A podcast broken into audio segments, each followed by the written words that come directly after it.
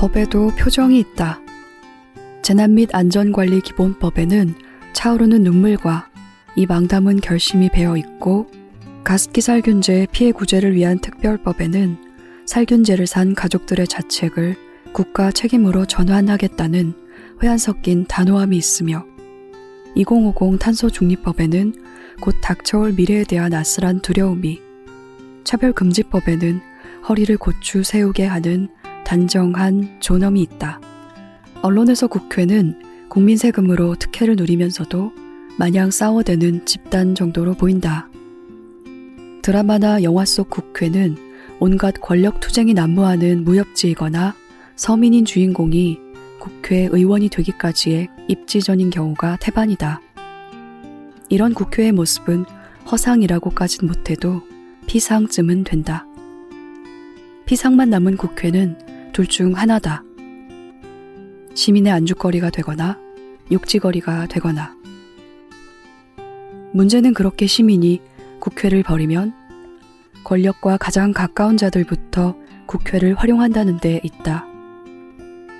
욕만 하고 관여하지 않으면 국회가 가진 사람의 것이 되고, 그러면 불행하게도 국회는 가장 절실한 사람에게 가닿지 못한다. 사람이 그 자체로 존중받아야 한다. 라는 명제는 너무 옳은 나머지 오히려 거짓에 가깝다. 사람은 자연이 아니기에 저절로 이뤄질 수 없다. 스스로 사람일 수 없다. 존엄하게 대해야 존엄해지고 사람으로 대해야 사람이 된다. 존엄하게 사람을 사람으로 대하는 방법은 무엇인가? 공동체에서 성원권을 인정하고 그 인정이 모두에게 고르게 배분되도록 하는 일. 그 과정과 결과에서 누구도 뒤처지지 않도록 하는 일이다.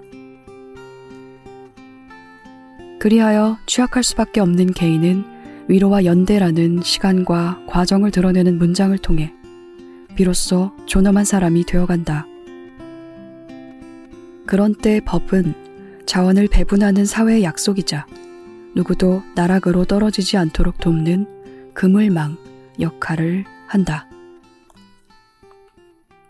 이보라 작가의 법 짓는 마음에서 읽었습니다. 황정은의 야심한 책 시작합니다. 예스24가 만드는 책읽아웃은 격주로 황정은의 야심한 책과 오은의 옹기종기가 방송됩니다. 목요일에는 저자를 모시고 이야기를 나누는 인터뷰 시간을, 금요일에는 한 권의 책을 깊게 파고드는 리뷰 시간을 가집니다. SNS에 해시태그 책읽아웃을 달아 의견을 남겨주세요. 꼼꼼하게 듣겠습니다.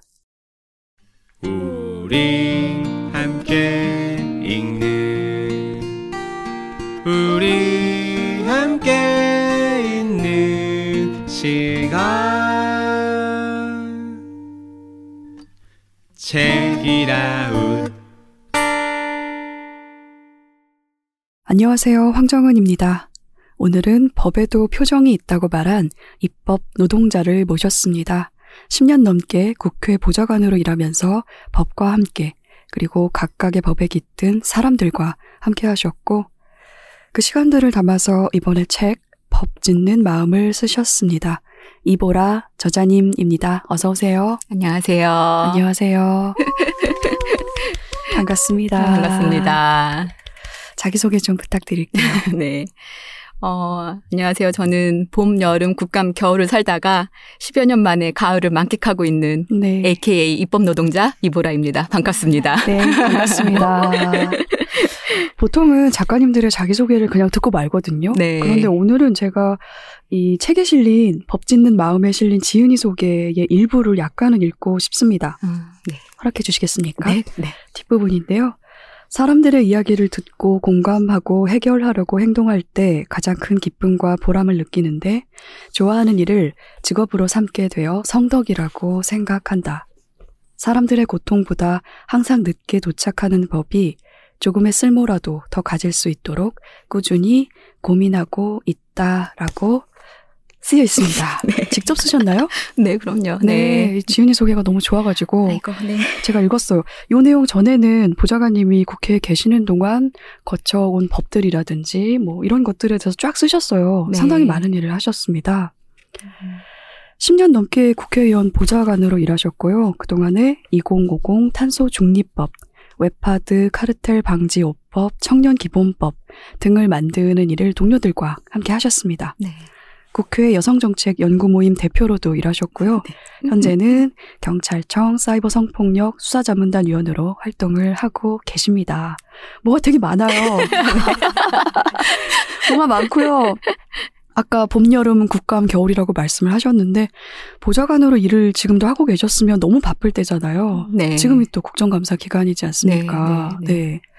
모처럼 가을을 처음으로 맞이하는 것 같은 그런 시기를 맞고 계- 있다고 말씀을 하셨는데 그 수능 시험을 본 사람들이요. 네. 매년 수능 즈음 되면 뭔가 이상해지지 않습니까? 맞아요. 기분도 너무 그렇고. 알죠. 네, 네. 몸으로도 그게 오잖아요. 그죠. 몸으로 알죠. 혹시 네. 작가님도 그러세요? 아니, 그러니까요. 제가 네. 10여 년 전에는 확실히 이 8말 9초에 부는 바람의 질감이 있잖아요. 그렇죠. 네. 네. 그래서 저녁 먹고 이제 한 10년 전 얘기예요. 음. 국회 쫙 들어오면 아, 뭔가 싸한데? 아, 이거 수능 냄새인데? 이런 네. 예, 기분을 가지면서 국회로 다시 들어오고 또 음. 이제 밥 먹고 야근하고 뭐 이런 생활이었거든요. 근데 그게 이제 국회에서 이제 한 5년, 6년 이제 그 똑같은 시기를 반복하다 보니까 다시 또 싸해요. 그 바람을 네. 느끼면 그때 이제 생각은 와, 이거 국감 냄새인데? 그래서 국감 바람이 분다. 네, 이제 수능은 이미 이제 먼 기억이 돼버렸고요. 네, 이. 8말 9초의 그 싸한 바람의 음. 질감은 명확하게 국감 냄새고, 네, 그렇게 10여 년을 살았던 거죠. 네. 네. 요즘 그 바람이 즈음이라서 네. 괜찮으신지. 그러니까 너무 낯설고, 음. 네, 진짜 이 국회 밖에서 평일 낮에 이 바람의 질감을 몸으로 맞닥뜨리니까 정말 너무 어리둥절하고요. 그리고 심지어 약간 죄책감도 있어요. 음. 네, 내가 이래도 돼? 뭐 이런 어, 거 있잖아요. 거기 뭔가를 두고 온 것 같은 마음. 네, 음. 네, 네. 그래서 아, 예. 아직 친구들이 이제 국회 귀신이라고 하도 책에 써놔가지고 다들 막 그렇게. 부르는데 네. 사람이 됐냐, 네. 어, 국회 물이 빠졌냐 이러는데 아직은 아니다. 아직은 아니고 뭐 반인 네. 반수 혹은 반인 야- 반영이다. 아직 영혼이 좀 있다. 이런 얘기를 네. 좀 하곤 합니다. 그렇습니다. 네. 방송 시작 전에 그런 말씀 하셔가지고 제가 오늘 방송 영험해지는 거냐고 그렇게 물었죠. 네. 보좌관으로 일하실 때 국회 귀신이라는 명패를 받으셨잖아요. 네. 뭐 어쩌다 받으신 거예요? 아이고. 그러니까요. 그때 그러니까 내일이 없을 것처럼 살았던 거는 맞았던 것 같아요. 그 당시에. 음. 왜냐하면 음 너무나 명확한 저의 미션이 있었고 그때 미션은 이제 책에 썼지만 제주 해군 기지를 문제를 해결해야 된다라고 하는 미션을 받고 국회에 왔던지라 음.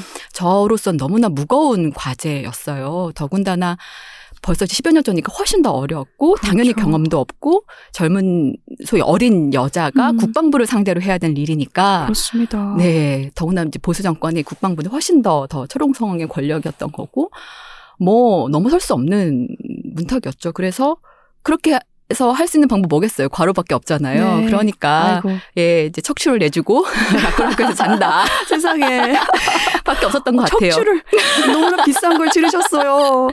세상에. 근데 그렇게 예 그렇게 살 수밖에 없었고 음. 그러다 보니 이제 당시 이제 저희 의원님이 예 국회 귀신이다 쟤 너무 집에도 안 가고 예 밤에 저렇게 추린 입고 네. 돌아다닌다 그래가지고 아니 씻는 건 어디서?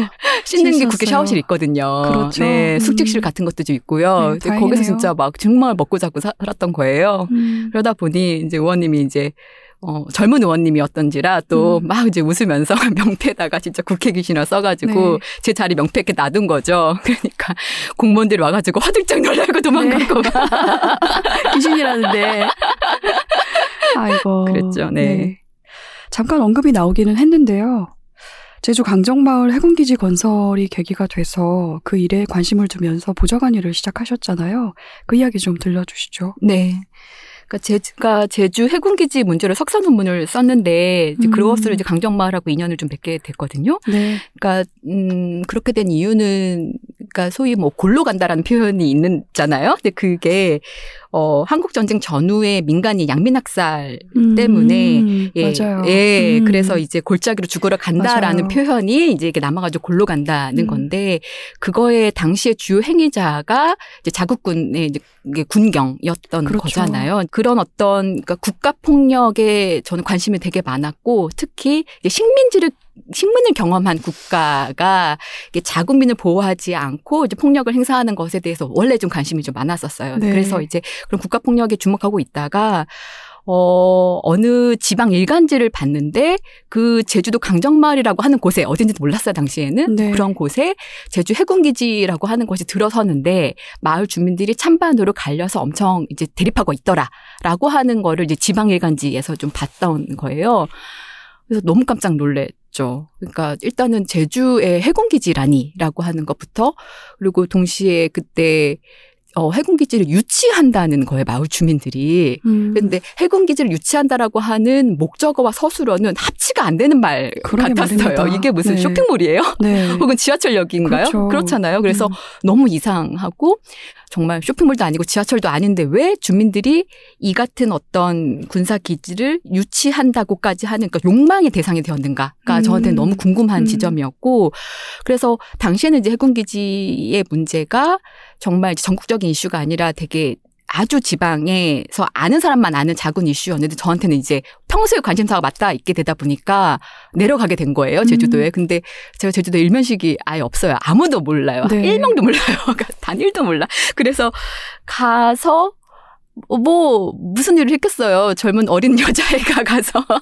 진짜 바다에서 하염없이 그냥 현타가 오고 여기 음. 내가 왜 왔나? 난 누구인가? 여기 어딘가? 이런 정도로 있을 수밖에 없었고 이제 그러니까 동네 주민들은 당시에 저 젊은 여자애가 무슨 사연이 있겠거니 혹은 정신이 좀 어떻게 됐겠거니 뭐 이렇게 생각했었나 봐요 당시에는. 근데 그게 이제 어 근데 이제 마을 주민들의 그런 어떤 생각을 이해하려면 이거는 뭐 하루 이틀 뭐 본다고 될 문제가 아니겠더라고요. 음. 그래서 그냥 방을 얻어서 살았어요. 1년 동안. 네. 그래서 어 되지 않는 제주어로 진짜 broken 제주어로 broken English처럼 broken 제주어로 listen and speaking을 막그그 이어폰으로 듣고 막 연습하고 어쨌든 제주도 방언을 그래야지 조금이라도 그분들의 언어에 가닿을 것 같아서 음. 그렇게 연습하고 어 그분들의 그래서 찬성하는 분 주민들의 생각 그다음에 반대하는 주민들의 생각을 각각을 계속 인터뷰하고 그걸 가지고 논문을 썼거든요.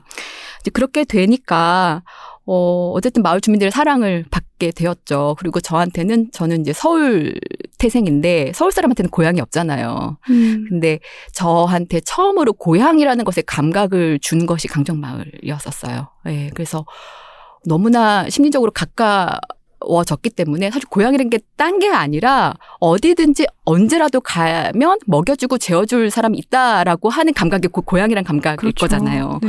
그러니까 심지어 제가 제주도 강정마을 갈 생각이 없다가 그냥 학교를 갔는데 아 오늘 강정에 누구 좀 만나러 갈까 이러면 그 길로 그냥 바로 비행기 타고 강정에 갈 정도로 저한테 음. 심리적 거리가 전혀 없게 됐어요. 정말 이제 고향 같은 네. 공간이 된 거죠.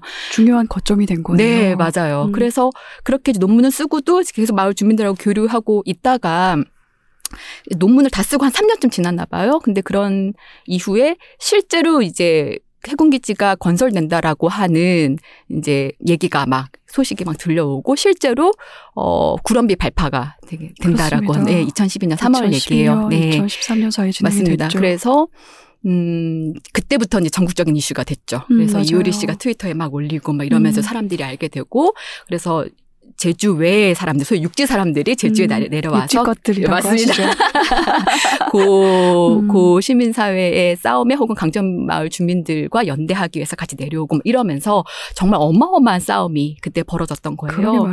네. 그래서 저는 이미 논문도 썼고, 뭐, 그러긴 하지만, 어쨌든 저한테는 이제 사랑을 제가 받은 곳이니까 어떻게 안 내려갈 수 있겠어요. 그러니까 이제 내려가서 싸워, 같이 싸울 수밖에 없었고, 저는 구럼비와 주민들을 지키는 게 저한테 너무 중요한 문제였어서 같이 싸웠고, 그 이후로, 어, 그때가 이제 2012년 4월에 이제 총선이었어가지고 음. 19대 국회 그, 그 이후에 당선된 국회의원님이 어, 제주 헬군기지에 대한 전담 보좌관을 뽑으니 네. 어, 뭐 제주 시민사회 혹은 강정마을회에서 추천해 주시라 뭐 이렇게 얘기를 음. 해주신 거예요. 네. 전 나중에 들었어요 네, 그거를. 네.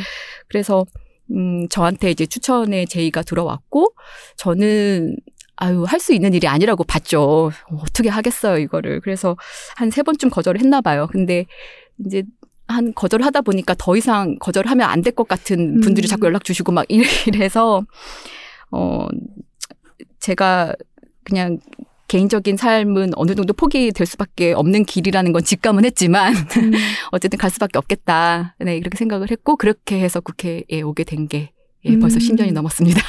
강정마을에서 파견을 보내신 거네요. 그런 셈이었던 거예요. 음. 네, 네. 제주는 어디나 그렇지만 강정마을에서 보는 바다가 대단히 아름답지 않습니까? 맞아요. 네.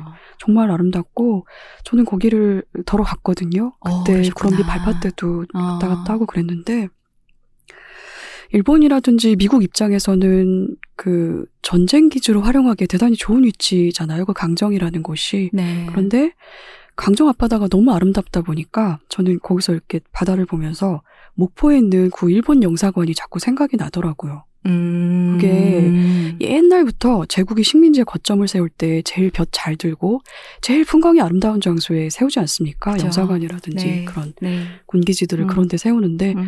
그 생각이 좀 많이 났고 음. 당시에 해군기지 반대하던 주민들 중에 그런 이야기 하시는 분도 계셨어요.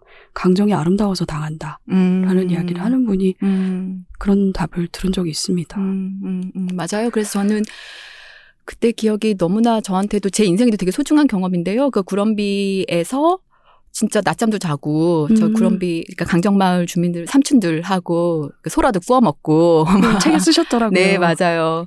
소라 구우셨다고. 네, 그 더없이 되게 소중한 경험이고 음. 그것이 지금까지 일하게 된 어, 뭐 자양분이라면 어, 그런 마음이고 특히 이제 특히 마음이 좀 어렵거나 정치적인 판단하기 좀 어려운 상황에 어, 실질적으로 제가 전화를 하진 않지만 마음으로는 좀 물어봐요. 이거 네. 괜찮은 판단인지 뭐 이렇게 음, 네. 삼촌들에게 네, 삼촌들에게 음. 그리고 강정마을 뭐 당시에 저를 돌봐주셨던 뭐 마을 회장님이나 뭐 이런 분들에게 어, 네, 이게 괜찮은 선택이고 맞는 길인지를 좀 물어보는 게 있어요. 네, 음, 저만의 마음에. 의식인 것 같아요. 그렇군요. 음.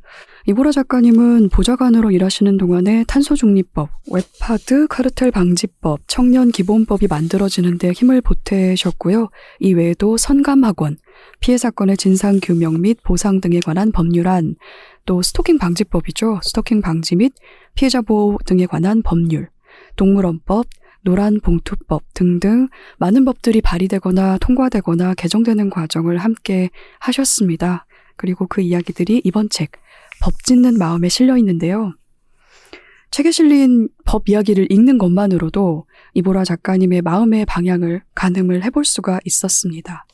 그런데 제목을 법 짓다라고 지으셨어요. 네. 이게 업계에서 많이 사용하는 표현인가요? 출판사 편집자님들하고 아, 같이 그렇습니까? 만든 네, 네, 네. 입법 노동자는 제가 만든 말이긴 하고 네네. 네, 그렇습니다. 한겨레 20일에 연재했던 글들이었죠. 네. 당시에 코너 제목이 법 만드는 법이었습니다. 네. 제가 방송을 준비하면서 법 짓는 마음이라고 타이핑을 자주 해야 됐거든요. 음. 근데 이걸 자꾸 여러 번밥 짓는 마음이라고 맞아요. 저도 모르게 습관적으로 오타를 오타를 냈어요. 혹시 작가님 헷갈리신 적은 없으신지? 아, 뭐 저야. 뭐 아닌데 제 지인들은 엄청 헷갈리고 네. 사실 그게 노린 점이긴 하죠. 네, 밥을 짓는 것과 같은. 마음으로 법을 네. 지었다라고 하는 네. 그렇습니다. 네. 여러 사람이 나눠 먹을 밥을 짓는 마음으로 법 짓는 마음을 내셨고요. 책으로 만들면서 글의 장르를 바꿨다고 쓰셨더라고요. 네. 국회 입법 노동자의 일상 브이로그라는 글 형식을 염두에 두셨다고 하셨는데 왜 그렇게 하셨어요? 네. 그러니까 제가 시도 좋아하고 힙합도 좋아하거든요. 그래서 음, 어떤 언어의 음가를 고민을 늘 해요. 네. 예, 그러다 보니까 라임 맞추는 걸 되게 좋아하는 음. 편이고, 그래서 법 만드는 법은 그냥 직관적으로 라임이 맞아서 네. 그렇게 정했고, 어, 또 이제 유유출판사랑 먼저 원래 계약이 되어 있었던 터라 음. 유유출판사에서 뭐뭐 하는 법 시리즈가 또 있기도 하잖아요. 음. 이제 그래서 원래는 그 시리즈 중에 하나로 이제 책이 어, 나올 예정이었 있었던 터라서 이제 그 제목에 어울리는 것이기도 했었어요. 근데 그렇게 한겨레 21에서는 워낙 이제 시사성이 강한 주간지이다 보니까 법 만드는 법이라고 해도 구, 이렇게 크게 이물감이 없었는데 이거를 책의 제목으로 뽑으려고 하다 보니까 그냥 대학 1학년 교양 교과서 같은 제목인 거예요. 네. 너무나 법 엄근진 진짜 법. 예, 네. 엄격한 엄진지여서 아, 음. 어, 의도는 그렇지 않았으나 너무나 진짜 재미가 없는 제목이 돼버렸더라고요. 음. 그래서 어, 법 만드는 법이라고 하는 라임을 벗어난 건 아깝긴 하지만 그래도 어, 첫 문장에는 법에는 표정이 있다 뭐 이렇게 쓴 이유처럼 법에 담긴 표정 그리고 법 만드는 자의 어떤 마음을 드러내는 것이 가장 중요하겠다 싶어서 법 짓는. 마음이라고 그렇게 했습니다. 음, 네. 법 만드는 법이 확실히 라임은 더 있지만 있죠. 네, 있어요. 있고 또 여러 가지를 생각해야 하는 면이 분명히 있거든요. 그런데 법 짓는 마음이야말로 이 책의 본질인 것 같아서 음. 정말 법 만드는 사람의 마음을 기록하셨잖아요. 네. 그래서 정말 딱 맞는 제목인 것 같습니다. 아, 네. 다행입니다. 음, 제가 이 책에 들어가는 말을 너무너무 좋아해요. 계속 읽고 어떻게 여기 보시면 이렇게 줄을 안 친 부분이 없어가지고 처음부터 끝까지 밑줄을 계속 다 그어놨어요. 이 들어가는 말이 너무너무 좋고 이 글의 제목이 법의 표정과 마음이라는 제목입니다. 네. 그리고 아, 울컥합니다. 어, 이글 쓰시면서 작가님도 마음이 많이 울컥하셨을 것 같아요. 네. 대단히 특별한 말들이 기록된 페이지고요. 법조계에서 일하는 사람을 만나면 제가 항상 묻는 말이 있거든요. 법의 언어가 왜 이렇게 어렵습니까? 왜 이렇게 나의 일상과 멀게 느껴집니까? 라는 질문을 항상 해요. 전직 판사님도 계셨고, 변호사도 계셨고, 음. 검사로 일하셨던 분도 계셨어요. 음. 그런데 대답을 듣고 나서도 항상 뭔가가 해결되지 못한 뭔가가 있었거든요. 그런데 이 법 짓는 마음에 실린 서문을 읽고 그 질문에 대한 정말 근사한 대답을 얻었다라는 그런 생각이 들었어요. 어후. 이게 왜 그러냐면 네. 소름 돋았어요, 어, 지금. 어 근데 이거는 이 책을 읽는 많은 분들 거의 모든 분들이 그렇게 느낄 것 같은데 법 언어라든지 법 자체에 대한 이해를 새롭게 배우고 그리고 다 잡는 그런 경험이었거든요. 저는 이 책을 읽으면서 특히 서문이 음. 그랬습니다. 네. 제게는 그러했고요. 질문도 안 하고 이제 막 썰을 풀고 있어. 아, 어, 그러했고 이런 작업을 해주셔서 정말 너무너무 고맙고요. 지난 10년의 일을 잠깐 돌아보자면 입법 노동자로서 작가님은 어떤 법을 짓고 싶으셨나요? 음. 그러니까 책에도 썼는데 제 본업의 핵심은 정말 보이지 않는 자들 보이게 하고 목소리 없는 자들에게 목소리를 주는 일이 제 일의 핵심인 것 같아요. 지난 10여 년간 만들거나 관여하거나 혹은 애정을 갖고 지켜봤던 법의 리스트를 한번 쫙 이렇게 꼽아본 거예요. 네. 하다 보니까 대부분 애정이 많거나 그런 안타까움 많이 주거나 법을 추려 보니까 어떤 그러니까 그런 별자리 같은 정말 법자리가 생긴 거고 음. 그게 제 마음의 방향이고 그 마음의 방향은 정말 목소리를 주는 것과 가시화시키는 일이었다라고 하는 음. 확인을 저도 하게 된 거죠. 저도 네. 그전까지는 몰랐던 것 같고요. 그러다 보니까 어, 그러니까 그런 언어를 부여하고 가시화시키는 일에 이 국회 권능을 써야 되겠다. 그리고 모조리 갖다 써야 되겠다. 네. 라고 하는 것을 다시 한번 저도 알게 되었고, 어, 동시에 이제 누구도 나락으로 떨어지지 않도록 하는 그물망을 뭐 법 짓는 마음에 담고 싶다라고 하는 것이 핵심이었던 것 같습니다. 음, 그렇게 법을 짓는 마음에 대해서 이제부터 조금 더 자세하게 네. 이야기를 해보고 싶습니다. 작가님 말을 정말 잘 건져내시는 것 같아요. 법자리. 작가님이 만든 말인 거죠. 라임이 중요하다니까요. 힙합의 정신으로 예. 힙합의 마음과 어, 힙합이 대단히 많이 섞여 있는 책이로군요. 네, 자세한 이야기를 해볼 텐데요. 스토킹 범죄의 처벌 등에 관한 법률 꼭지에는 삶을 통해 존재를 증명할 권리라는 부제가 붙어 있습니다. 스토킹 방지법을 만들고 의결되는 과정을 지켜본 마음을 쓴 글인데요. 이보라 작가님이 현장에 가고 관계 기관에 묻고 법안을 만들고 그리고 마침내 의결되는 광경을 지켜보면서 눈물을 흘리셨다고 쓰셨어요. 어떤 마음이었는지 듣고 싶습니다. 네. 그 사건이 벌어지자마자 그 저희 의원실에서는 정말 너무나 바쁘게 이 사건의 진상이 뭔지 그리고 왜 죽었어야 했는지 그럴 수밖에 없었던 어, 그 국가기관의 어떤 사각은 뭐 없었는지를 점검하느라고 너무너무 바빴었는데요. 근데 왜 삶을 통해 존재를 증명할 권리라고 표현을 했냐면, 그러니까 스토킹 방지법은 1999년에 처음 발의가 된 법안이었었어요. 음, 네. 근데 그 전까지는 제정이 안 된 이유는 계속 반대 의견이 엄청났기 때문인데 이유는 어 스토킹이란 단순한 애정 표현이나 구애와 구분되기 어렵다라고 하는 이유 때문이었거든요. 음. 그래서 그냥 견범죄로 10만 원 미만으로 처벌이 그냥 된 게 전부였던 거죠. 그러니까 그 말인즉슨 우리 사회에 아주 강력하게 있어 왔던 열 번째 것을 안 넘어가는 나무 없다 신화가 맞아요. 전제되어 있기 때문인 거잖아요. 음. 그러다 보니까 그냥 어쨌든 남성들의 이제 구애 행위, 일종의 로맨스 행위인 것처럼 자꾸 음. 이제 받아들여졌던 것이고 그것이 20여 년이나 입법 지연을 시켰던 그런 아주 강력한 논리로 작동되었던 건데 그러한 어떤 장벽이 어 사람이 죽으니까 이렇게 막 너도 나도 스토킹 방지법을 만들자고 막 난리가 음. 난 거였잖아요. 음, 결과적으로는 스토킹 방지법과 처벌법이 만들어진 거는 너무나 다행스럽고 너무나 기쁜 일이긴 하나, 아, 죽지 않으면 이거는 될 수 있었던 건가? 라고 하는 슬픈 섞인 반성이 있었던 것이고, 이를테면 이제 국회는 현안질이라고 하는 게 있어서 무슨 사가, 사건이 이제 벌어진 빠르락 이제 막 관계 기관이 이제 소위 출동해 가지고 음. 이 사건이 어떻게 해서 언제 왜 벌어진 것인지를 이제 보고를 하는 상임위 질의가 있단 말이에요. 그게 소위 현안 질의라고 얘기를 하는 네. 건데 죽지 않으면 현안이 안 되죠. 누군가가. 음. 예. 그런데 죽기 전에 그러면 우리는 특히 이 젠더 관점을 갖고 있는 우리는 이것을 현안으로 생각해야 되는 강력한 사명이 있는 거예요. 그래서 그런 상임위 소위 현안으로 떠오르지 않았을 때도 우리는 항상적으로 이 질의를 특히 이제 여성 폭력이라든지 젠더 관련한 질의를 준비해야 되겠다. 그래야지만 다시 한번 이렇게 죽고 나서 눈물 흘리는 일은 좀 방지 할 수 있지 않겠느냐. 이런 어떤 뒤늦은 자각 때문에 너무 눈물이 났고. 근데 사실 그렇게 현안 질의 막 할 때 현안이 아닌 일을 질의하는 게 되게 싸한 일이긴 해요. 음. 예, 국회에서 이제 쟤 음. 뭐야 이런 시선을 사실 경험한 적도 있고.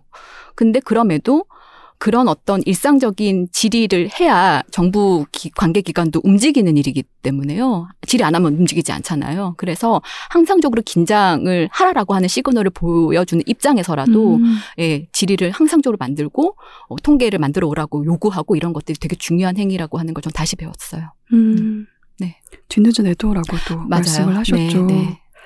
예, 법적 안정성이라는 거 중요하고 뭐 형평성 중요하고 하기 때문에 입법의 어떤 다량화 혹은 빠른 입법이 능사가 아니긴 아니에요. 네. 그리고 빠른 입법을 했을 때 역효과가 뭔지도 너무 알겠고요. 한편으로는. 음. 근데 그럼에도 어, 국회는 선출직 권력이잖아요. 네. 시민들의 대리인이잖아요. 그렇습니다. 예, 그러다 보니 대리인, 그러니까 선출직 권력의 속성은 과잉일 수밖에 없다고 생각하거든요. 음. 항상 네. 넘쳐야 돼요. 사법은 과소이거나 음. 절제여야 하고요. 그렇군요. 예, 하기 때문에 어, 항상 넘쳐 흐르는 말일지라도 저는 이것을 일단은 법문으로 담고 음. 예. 나중에 뭐 법안 심의 과정에서 뭐 잘려 나갈지라도 일단 법문으로 담아서 정확하게 국가 책임이라고 하는 것을 명시하고 그리고 위로하고 애도하고라고 하는 과정을 법으로 통해서 저는 구현했다고 생각을 해요. 음. 네, 음. 그렇습니다. 성감학원 피해 사건의 진상 규명 및 보상 등에 관한 법률안, 이 법안을 만드는 과정도 책 안에서 대단히 마음을 흔드는 이야기였습니다. 지금의 제부도죠.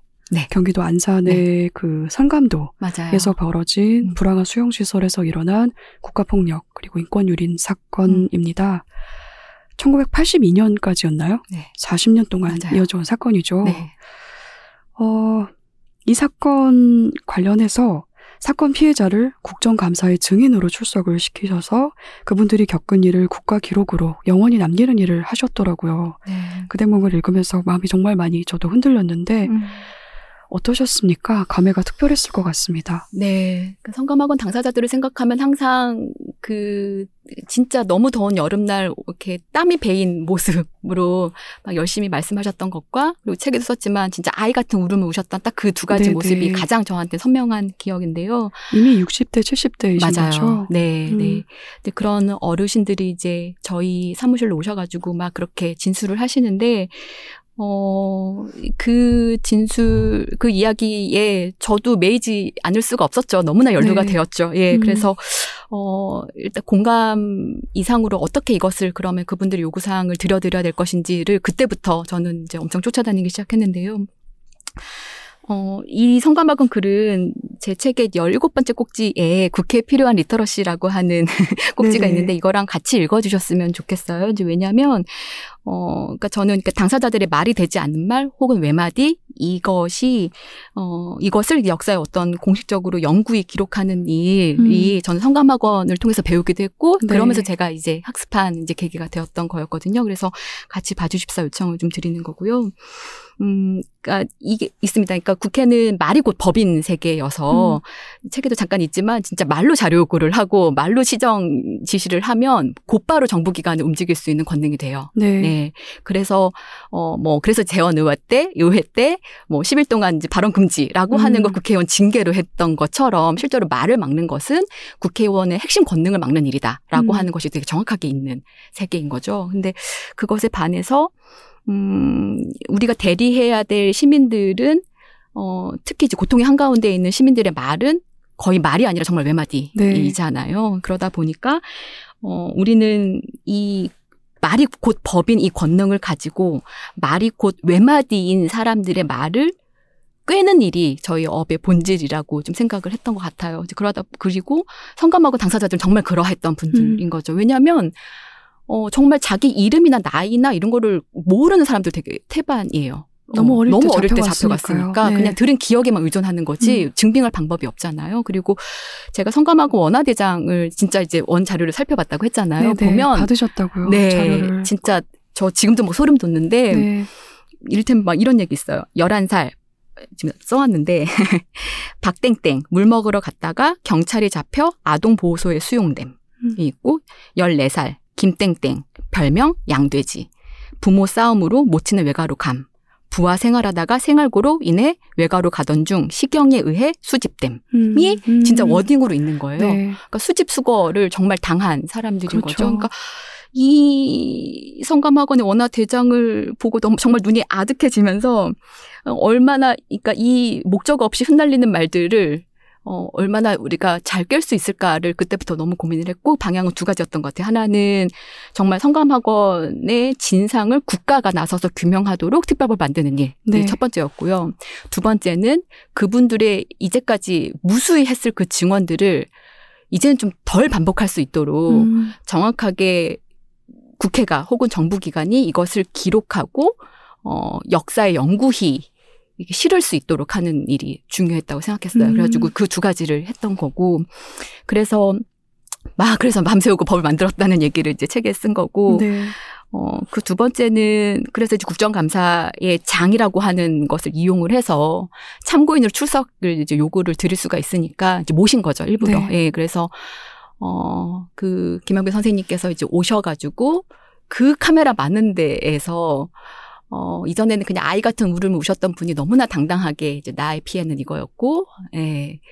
어, 막 지금도 막 소름이 막 돋는데, 그리고 이 피해를 국가가 정확하게 좀 인지해줬으면 좋겠고, 음, 이것에 대해서 사과했으면 좋겠다라고 음. 막 얘기를 하신 거예요. 음. 그리고 그 말을 저희 이제 의원님이 이어받아서 봐라, 지금 이것이 진상이지 않느냐라고 이제 기관장에게 그러니까 기관 책임 있는 기관장인 당신은 진상 규명해라. 명확하게 이것을 국가의 입장에서 어, 어, 행정 조치를 해라라고 시정 요구를 한 거죠.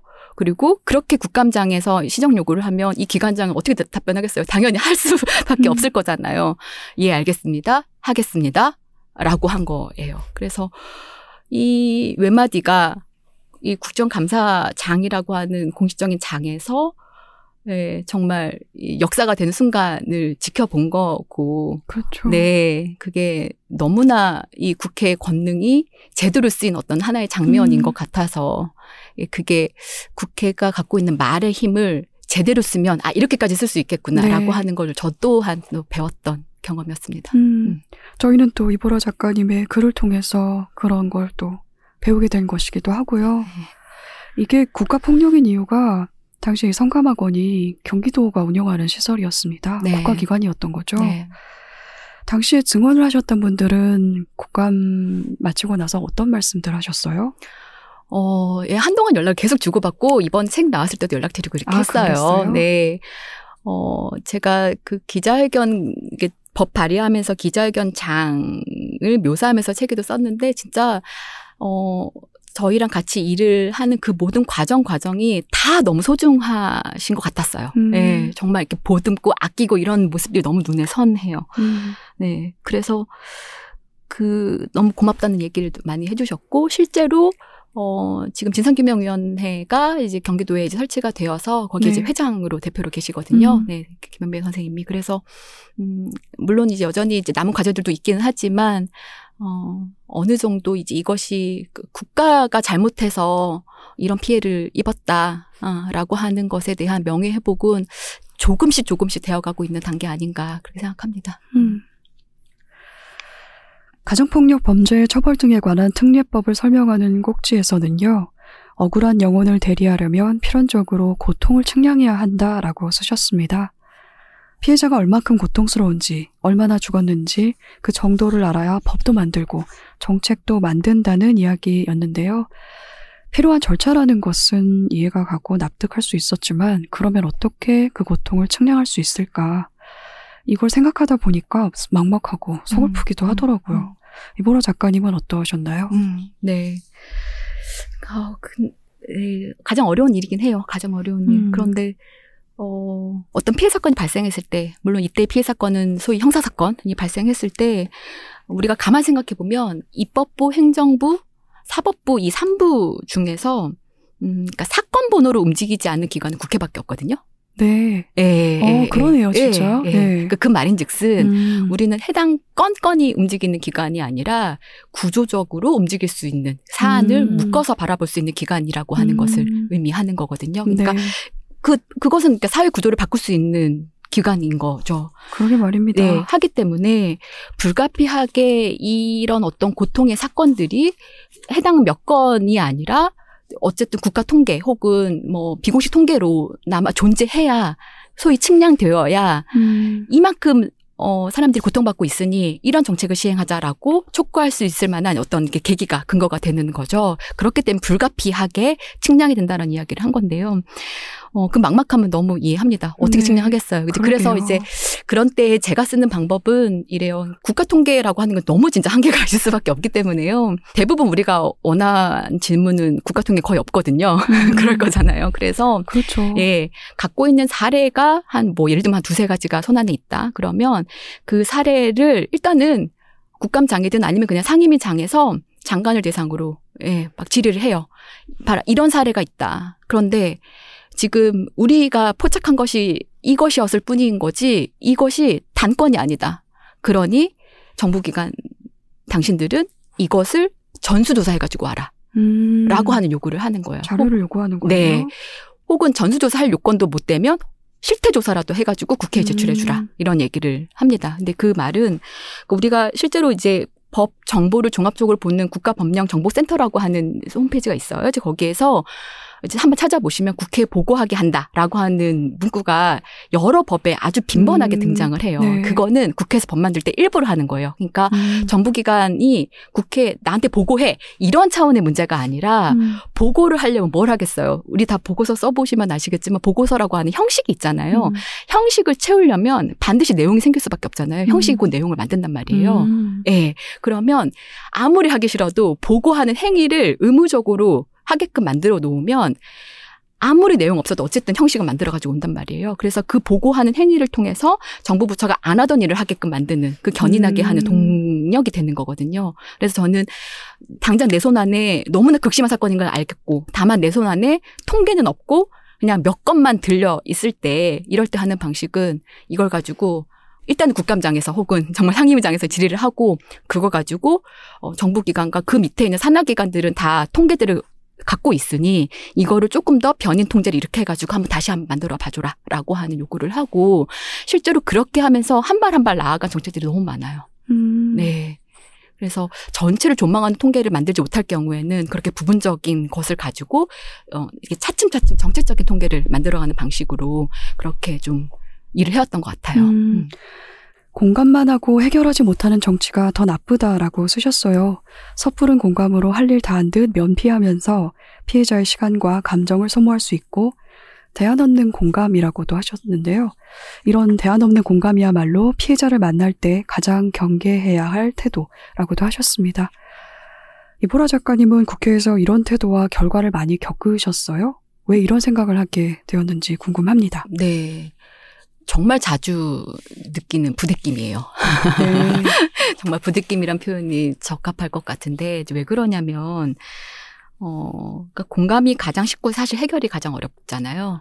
네. 그렇죠. 예. 물론 공감조차 안 하는 국회라는 욕도 많이 먹긴 합니다만 네. 그래도 예, 공감이 그나마 가장 쉽습니다. 그래서 어, 가장 어려운 건 근데 방치하고 쉬운 것만 하고자 하는 거, 소위 해결은 보지 않는 태도도 또 사실 너무 많기 때문에 네, 많죠. 저 포함, 저 포함. 네, 그래서 음, 그거에 대한 반성적인 어, 말이었고요.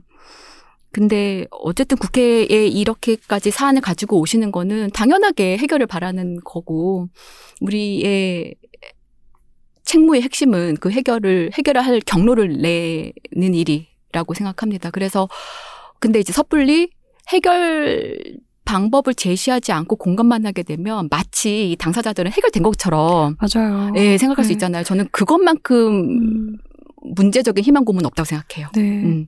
정말 그래서 근데 책임과 권능이 그걸 해결 못할 상황이 있을 수도 있잖아요. 그러면 빠르게 예, 다른 방으로 옮겨드리거나 뭔가 좀 다른 기관을 연결시켜드리거나라도 좀 조치를 해야 그분들이 자기 해결에 있어서 다른 옵션을 가지고 움직일 수 있을 텐데 어 분명히 선의로 하는 공감이긴 했으나 너무 붙잡고 그것이 마치 정의인 양 네. 가지고 있으면 이분들은 어, 정말 해결될 수 있을 거라고 기대하는 것이 당연히 그, 어, 그런 마음을 가지실 거기 때문에 그렇게 희망 고문하지 말아야 되겠다 생각은 합니다. 근데 제가 앞서서 부대낌이라고 하는 거는 사실 안 돼도 사랑하는 사람한테는 우리가 움직이잖아요. 음, 돌파하려고. 그렇죠. 예. 음.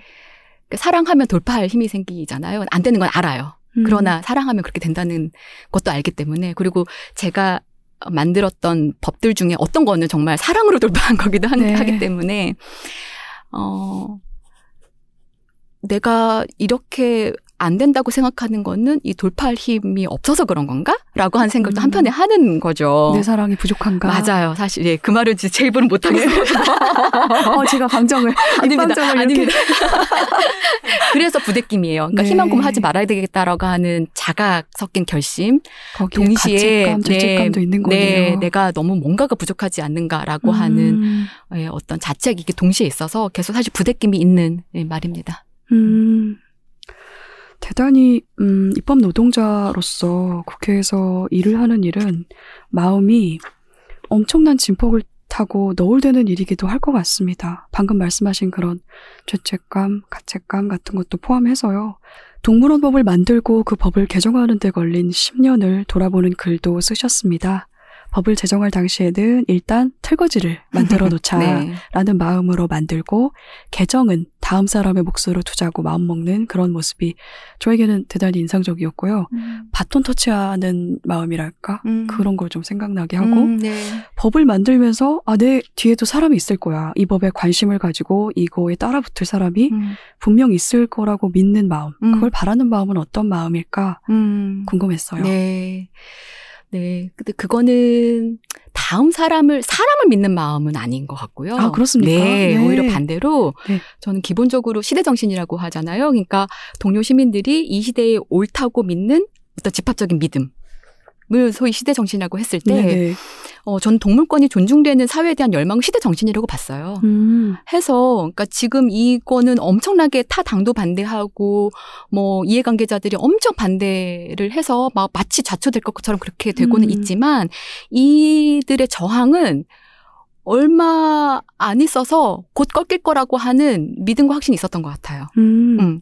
그래서 거스를 수 없는 흐름이다. 네, 네, 음. 네. 그래서 이것 또한 어떤 시민들의 열망에 비하면 그 저항도 시효가 얼마 남지 않았을 것이다라고 하는 판단이 있었던 네. 거고요. 그래서 음. 뒷사람을 믿는 마음보다는 시민들의 시대 정신을 믿는 마음이 오히려 더 컸던 것 같고. 그렇습니까? 네. 근데 두 번째는 그런 시대 정신을 국회가 모를 리 없어요. 음. 예, 그러니까 계속 국회는 철옹성 너무 뭐 문턱이 높아라고들 생각하시는 것도 맞고, 예, 하긴 하지만 또 한편으로는 4년마다 시민들의 표를 얻어야 자기 생명이 유지되는 권한은 그렇게 간단치 않아요. 음, 그렇겠죠. 예, 예, 그렇게 음. 간단치 않아요. 네. 그러니까 어 이런 어떤 조건부 존재, 시한부 존재가 곧 국회인 건데 그렇게 철옹성으로 살 수 없는 존재 조건이라는 거죠. 음. 하기 때문에 우리의 열망이 조금 더 어떤 음, 목소리 없는 존재들의 권리를 위한 열망이라고 한다면 어, 더 많이 표현해 주시면 그 표현과 시민들의 목소리에 국회가 당연할 재간이 없다고 저는 생각해요. 네. 예. 음. 그것 때문에 이거는 곧 다음 사람이 다른 방식으로 곧바로 행위하게 될 거다라는 음. 생각을 하게 된 거죠. 그거는 믿음이나 신뢰 문제가 아니라 그냥 당위로 받아들이시는 거네요. 그러기도 하고 저는 음. 그렇게 제가 시민들과 나란히 뭐 이런 얘기를 좀 많이 썼는데 네. 어 나란히 가는 감각을 조금이라도 갖게 된다면 이거는 그냥 그냥 알 금방 읽힐 수 없는? 있는 감각이라고 생각했어요. 네. 네. 세상이 더 나아진다는 대단히 굳건한 믿음이 있는 거네요. 음, 네. 진짜, 예, 아닙니까? 일일 비유. 아, 예, 맞아요. 그러니까, 진짜, 뭐, 정말 저 길치인데. 저도 그렇습니다. 맨날 경로 이탈하거든요. 네. 차 내비를 치면. 근데 그 내비를 경로. 키는데 경로를 이탈한다고요? 장난 아니에요, 저. 어, 네. 그건 길치가 아니라 타이밍을 타이밍을 못 맞추는 거 아닙니까? 길치, 지도치, 방향치인 거죠. 아, 그렇습니다. 상치. 네. 상치를 갖추셨군요. 이- 그래서 맨날 경로 이탈했습니다라고 그래서 다시 재지정합니다를 늘 듣고 네. 사는 인간인데요. 그거 보면서 저는 늘 저 같아요. 아, 그러니까 정말 늘 경로 이탈하고 늘 우회하고 유턴하고 뭐 이런 음. 건 하긴 하긴 하는데 음 이것이 어 어쨌든 진짜 어, 목소리 없는 존재들이 목소리를 획득하는 과정에 우리가 놓여 있는 거라고만 한다면 음, 네 이거는 과정이다. 네 이거는 분명히 뭔가는 되긴 된다. 그러니까 다만 단기로 보면 역진하는 것 같지만 네, 장기의 그래프를 보면 우상향한다 이렇게 좀 생각을 합니다. 맞아요. 역사의 진보를 이야기하는 학자들이 그런 얘기를 또 자주 하기도 합니다. 네. 저는 그 사람을 믿는 마음은 아니라고 말씀을 하셨는데, 어, 저는 그게 결국은 사람에 대한 기대인 것 같거든요. 결과적으로 그렇죠 사실은 네, 그렇게 네. 느껴져요. 네. 책에는 이렇게 쓰셨어요. 이 동물원법 챕터에서 동료 시민으로 함께 살아가고 있다는 공통의 감각이 무너지고 있다라고 쓰셨단 말이죠. 네. 그렇지만 이렇게도 덧붙이셨어요. 세상이 더 나아질 거라는 기대가 있는 한 음. 세상은 나아진다. 라고 또 이렇게 라임을 맞춰서 나아진다를 돌려서 이렇게 쓰셨단 말입니다. 네. 네. 어, 그래서 저에게는 그 부분을 읽으면서 그 기대가 동료 시민을 믿고 싶은 마음으로 읽혔거든요. 그렇게 읽혔고 맞아요. 네. 그리고 또 그 사람에 대한 기대를 붙들고 있는 마음 자체가 중요하다는 이야기로도 저는 읽었어요. 네. 말씀하신 네. 것처럼 네. 일희일비 좌고우면 하면서 말입니다. 네. 네. 사는 일이 근데 항상 그런 것 같기도 하고요. 일희일비 맞아요. 좌고우면 네. 하면서 그러니까 정말 사람을 닮았어요. 네, 네. 권력이라고 하는 게. 네. 법은 사람들의 고통보다 항상 늦게 도착한다고 하셨습니다. 그 말씀 그대로 일희일비 하면서 좌고우면하면서 네. 정치를 통해서 세상이 나아지는 데는 정말 오랜 시간이 걸리잖아요. 저희가 조금 전에 이야기한 것처럼 말이죠. 네. 그렇지만 책에서 여러 번 말씀하신 것처럼 국회까지 오는 사건, 특히 당사자들이 들고 오는 사건은 당장 대답이 필요한 그런 질문들인 경우가 많습니다. 예를 들어서 재난참사 유가족들의 질문이 그럴 텐데요. 음. 절박한 질문과 그리고 느린 대답 사이에서 고민도 많이 하셨을 것 같아요. 음. 어떠셨는지 듣고 싶습니다. 네. 가장 어려운 질문 같아요. 저는 그게. 네. 음, 그리고 되게 존재론적 고민을 안 할 수 없는 질문인데요. 그러니까 왜냐하면 입법으로 피해를 안 일어나게 할 수는 없고 일어난 피해에 아주 뒤늦게 정말 도착하게 되는 게 입법이죠. 근데 다시 생각해 보면 사법과 행정 중엔 그나마 피해자에게 가장 일찍 당도할 수 있는 거는 또 입법인 거예요. 그러네요. 네, 음. 네. 그러니까 우리가 즉시 도착은 못해도 좀 지연 도착은 타 기관보다는 그래도 좀 빠른 도착을 할 수가 있지 않겠는가 이런 생각이어서 음, 조금 더 어, 긴미 기민하게 좀 움직이려고 하는 게 있고요. 근데 또 그런 게 있어요. 그러니까 국회가 상대가 있는 싸움이다 보니까 항상 그러니까 설득을 대체로 하려고 엄청 애쓰지만 이제는 설득이 또 안 되는 국회이기도 하잖아요. 최근에 이- 그렇죠. 예, 상황을 네, 좀 보면 그렇습니다. 그래서- 설득이 뭡니까?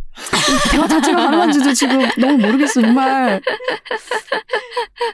맞아요. 점점 더 그 공감대 라고 하는 것이 정말 없어지게 되는 것 같아요. 네. 국제 환경도. 심지어는 공감대라는 것이 정말 모종의 환상인가라는 생각이 들 정도로 최근에 목격하고 있는 이 정치 풍경이라든지 행정 영역에서도 말입니다. 네.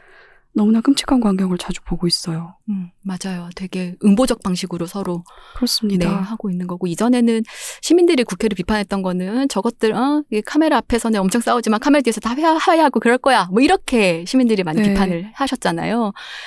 그런데 그런 어떤 카메라 꺼지고 난 뒤에 소위 모종의 합의가 되게 많은 입법적 진전을 이뤄내기도 했었던 거거든요. 야합이 아니라. 네네. 예, 네. 뭐, 예. 압니다. 네. 예, 그런데 이제는 카메라 꺼지고서도 엄청 더 싸우니까 음. 예, 그런 소위 어떤 공통의 감각이 진짜 아예 없어진 거고 이제 의원들도 그러다 보니까 보좌관들도 서로 고소고발하고 뭐 이런 네. 상황이 예, 진짜 예, 전쟁터인 건데요. 우리의 싸움은 싸울 수밖에 없고 이 음. 전쟁은 아니 그 국회는 싸움터니까 네. 네. 인데 다만 이때 싸움은 당사자들끼리 전쟁이 아니라 대리전인데 그럼 우리가 누굴 위해서 싸우는 것인가? 그러게 말입니다. 인 거고 음. 예, 그러면 이 싸움 당사자 말고 그 밖에 그 뒤에 있는 사람들이 누군가를 살피는 마음이 전제가 되어야지 그 싸움이 의미가 있는 것일 텐데, 어, 워낙 이 싸움이 격해지다 보니까 이 당면한 싸움에 너무 집중하게 되는 것 같아요. 네, 음. 그러다 보니 너무나 어, 해야 될 음, 중요한 법들이 지연되고 예, 미뤄지고 이런 것 같습니다. 그러게 음. 말입니다. 음.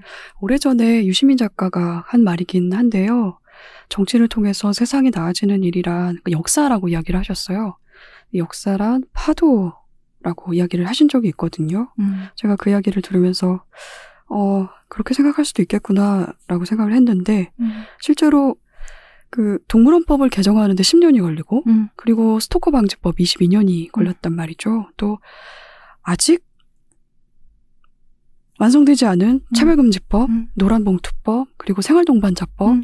이런 것들도 어렵게 길을 내고 있지 않습니까? 저는 이 과정이 조바심이 나요, 솔직히. 왜 이렇게 음. 느릴까? 이미 시민들에게는 필요한 법인데 왜 아직 당도하지 않았을까? 음. 라는 조바심이 있기는 하지만 파도의 일로 보자면 파도가 물러갔다가 다시 음. 되돌아오면서 이 단단한 해안을 침식하는 과정하고 많이 닮은 것 같더라고요. 이 음. 정치로 세상이 나아지는 일이라는 게 음, 그래서 너무 느린 속도에 초점을 맞추면 절망하고 좌절을 할 수도 있겠지만 음. 저는 그냥 이렇게 생각을 하고 싶어요. 지금은 파도가 있는 한 바위 뚫리는 일은 불가항력이다. 음. 라는 생각을 저는 그 생각에 매달려서 세상을 보려는 노력을 하고 있습니다. 네. 파도가 멈추지 않는다면. 어, 깊이 공감하는 얘기예요. 그래서 네. 저도 그래서 자고면 해도 어쨌든 걷자. 걸으면 어쨌든 길이 난다. 이런 그러게 생각을 말입니다. 네. 같은 얘기인 것 같습니다. 서로 돌보고 추슬러 가면서 돌아가면서 네. 입법 노동자로서 이보라 작가님이 본인이 하는 일이 노동 이전과 이후가 확연히 달라진 세계를 만들어내기를 바란다라고 음. 쓰셨어요. 그러면서도 내가 만드는 법은 그 법의 대상에게 기쁨일까 아닐까를 고민하신다고 쓰셨는데요. 네. 그 고민을 오래된 불안이라고 하셨더라고요. 네. 왜 그런 불안을 느끼시는지도 듣고 싶습니다. 네. 완전 이건 진짜 직업병인데요. 네. 그러니까 그 법 만드는 입법 노동자의 밤 시간을 한번 좀 같이 생각해 봐 주세요. 밤이요? 예. 네. 보통 왜냐면 법은 밤에 만들거든요. 네. 일과 시간에는. 예, 컴퓨터 앞에서는 아, 뭘. 만들 수가 없어요. 네. 하도 전화도 많이 오고 찾아오시는 분들도 많고 해 가지고 음, 아, 그러네요. 네, 음. 보통은 정말 그래서 이 싸한 이 가을바람을 맞으면서 밥 먹고 다시 이제 여의도에서 이제 들어와 가지고 이제 국회 사무실에 오면 보통 한 8시부터 이제 실제 음. 저의 일은 그렇게 시작이 되는 것 같아요. 초과 수당 받습니까? 그런 게 없습니다. 세상에. 세상에. 그래서 어 그때쯤 돼서 이제 이제 한숨 좀 정말 돌리고 네 음. 그다음에 이제 컴퓨터 켜가지고 어 법률안 편집기라고 하는 것을 통해서 이제 법안을 만들어야 될 법안이 있으면 이렇게 법안 하나씩 만든단 말이에요. 그런데 이제 왼편에는 국법 을 원래 현행법을 이제 두고 오른편에는 그거에 대한 이제 조문 대비표를 만들면서 이제 법문을 하나하나씩 이제 가다듬는 작업을 하는 게 소위 입법 조문을 만드는 일인 건데요. 그렇게 조문을 만들다 보면 제가 쓰는 단어 하나가 신법의 근간이 되는 거예요. 맞아요. 음. 이거 얼마나 살 떨리는 일이겠어요. 음. 네. 그러니까 법률적으로 요청과 요구라고 하는 말의 권한이 다르고요. 음. 무게감이 다르고 할 수 있다와 해야 한다가 다르잖아요. 그렇죠. 예. 그러면 어떤 사안에 대해서 내가 이걸 재량 행위로 둘 것인지 기속 행위로 둘 것인지 할 수 있다와 해야 한다. 이거를 누구의 말을 믿고 어떻게 판단해야 음. 돼요? 네, 정말 이건 살 떨리는 일이에요. 그리고 이 법, 그래서 조금 더 합리적인 법 개정을 위해서 뭐 이해관계자들 당연히 의견 청취하죠. 근데, 어, 제가 책에도 썼지만 국회까지 오시는 이해관계자들은 이미, 이미 너무나 많은 자원이 있으신 분들이 대다수예요. 음. 음, 왜냐하면 평일 낮 시간에 국회에 오실 수 있는 사람이 대한민국에 얼마나 돼요. 그러면 실제로 이 법의 수혜 혜택의 대상이 되는 누군가의 모, 뭐 아무개 씨는 이것도 모르는 상태로 어쨌든 이제 법에 수혜든 무엇이든 어쨌든 받게 되는 건데 이 조문 제가 만든 조문 하나가 그분들에게 플러스가 될지 마이너스가 될지 는 진짜 가늠할 수 없는 길이거든요. 음, 그러네요, 정말. 네, 왜냐하면 더군다나 법은 굉장히 형식적인 거라서 일단은 행정부의 시행령을 한번 위임되잖아요. 네, 그걸 음. 구체화시키는 게 시행령이고 네. 그 시행령을 만드는 건 정부란 말이에요. 음. 네, 법, 그 법안의 그 위임을 받아서 그러면 일단 해- 한번 행정부의 철학과 관점이 일단 섞여요. 음. 예. 그리고 대부분의 법안들은 요즘 또 이제 지자체의 권한이 되게 강하다 보니까 지자체에선 또 무엇을 해야 되는지도 같이 조문에 넣는단 말이에요. 그러면 같은 정책이라 하- 하더라도 지자체의 정책을 또 한번 경유해요. 음. 그러면 이게 타고 타고 들어가면 기층에 있는 시민들에게 어떤 모양새로 접근하게 될지는 정말 알 수가 없는 일이거든요. 전 정말 상상만 할 뿐이에요. 그러다 보니 와 정말 막 살찌면서 내가 이거를 어, 요구를 해야 돼, 요청을 해야 돼. 그랬을 때 효과는 뭐야? 어, 뭐 이렇게 네. 네, 하게 될 수밖에 없는 거죠. 이제 그래서 그 오래된 불안이 정말 직업병이 될 것 같아요. 된것 아, 같아요. 눈에 보이지도 않는 카르마를 계속해서 등에 지고 있는 그런 심정이기도 할 것 같습니다. 네. 아니, 그리고 실제로 좋은 입법 취지가 좋은 입법 효과를 만드는 게 절대 아니니까. 음, 그러게 말입니다. 네. 그 실제로 역효과가 너무 많으니까. 그 예를 들면, 뭐, 뭐, 여러 가지 뭐 부당 거래 같은 것들 방지하기 위해서 과태료 조항을 만들어요. 그러면 과태료의 지불 가능성이 높은 대기업만 도와주는 일이 되는 음. 거기도 한 거예요. 이거는 당초의 입법 취지와 정면으로 위배되는 일이기도 하죠. 예, 뭐 그런 것도 너무 많이 경험했고.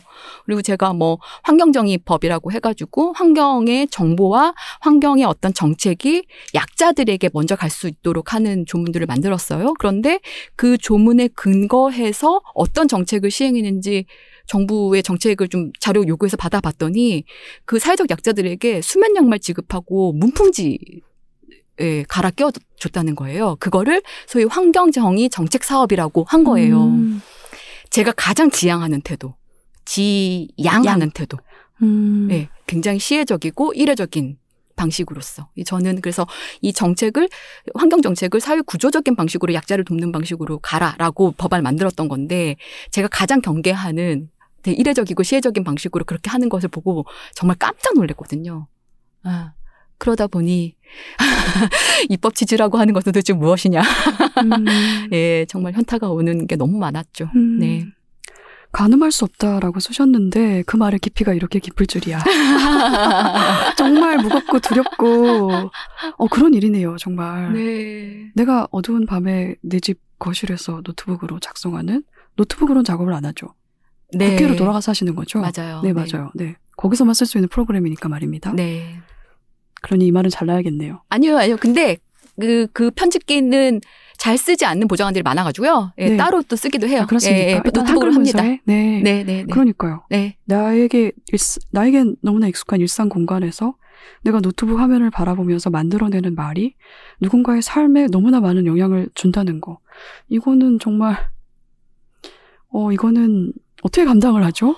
어, 이거 너무 무섭죠. 네. 예, 두려움이 안 생길 수 없는 직업이죠. 그러게 그러니까. 말입니다. 네, 네. 이보라 작가님이 쓴 입법 노동자로서의 고민을 읽으면서 저는 법이라는 것을 느끼는 제 마음이 완전히 달라졌거든요. 저는 저도 모르게 법을 생각하면 입법 과정보다는 이 법을 만들려는 사람들의 마음보다는 사법 분위기로 음. 법을 생각해 왔다는 깨달음이 음. 좀 있었습니다. 음. 우리가 사법하면 떠오르는 어떤 이미지들이 있지 않습니까? 맞아요. 어투가 있고 네. 표정이 있고 네. 또 실제 어떤 사건들에 대한 판례들이 있고 그렇죠. 그런 쪽으로만 생각을 해왔다는 깨달음도 있었는데 한편으로는 입법에서 법을 만들 때 그 뜨거운 마음들이 사법 영역으로 넘어가면은 완전히 증발하는 것처럼 음. 느껴지기도 하단 말이죠. 이유가 뭘까요? 어, 그 앞서도 한번 얘기했던 것처럼 입법의 속성은 과잉이고 사법의 속성은 과소 혹은 절제이기 때문에 그런 것 같아요. 이 말인즉슨 그러니까 국회의원은 선출직 권력이기 때문에요. 지역구 국회의원은 최소 아니 평균적으로 한 15만 유권자를 대리하거든요. 음. 음. 그리고 비례대표 국회의원은 뭐 직능별로 있고 뭐, 뭐 세대별로 있기도 하고 막 그러하기 때문에 조금 더더 많은 유권자를 대리하는 방식으로 하죠. 예. 그러다 보니까 가만 생각해 보세요. 한 사람이 15만을 대리한다고 생각해 보세요. 어, 음. 그러면 이 사람이 가지는 온도는 뜨거울 수밖에 없잖아요. 그러네요. 예, 과잉일 수밖에 없어요. 음. 저는 과잉이 그래서 입법의 속성이라고 생각하는 음. 거예요. 네.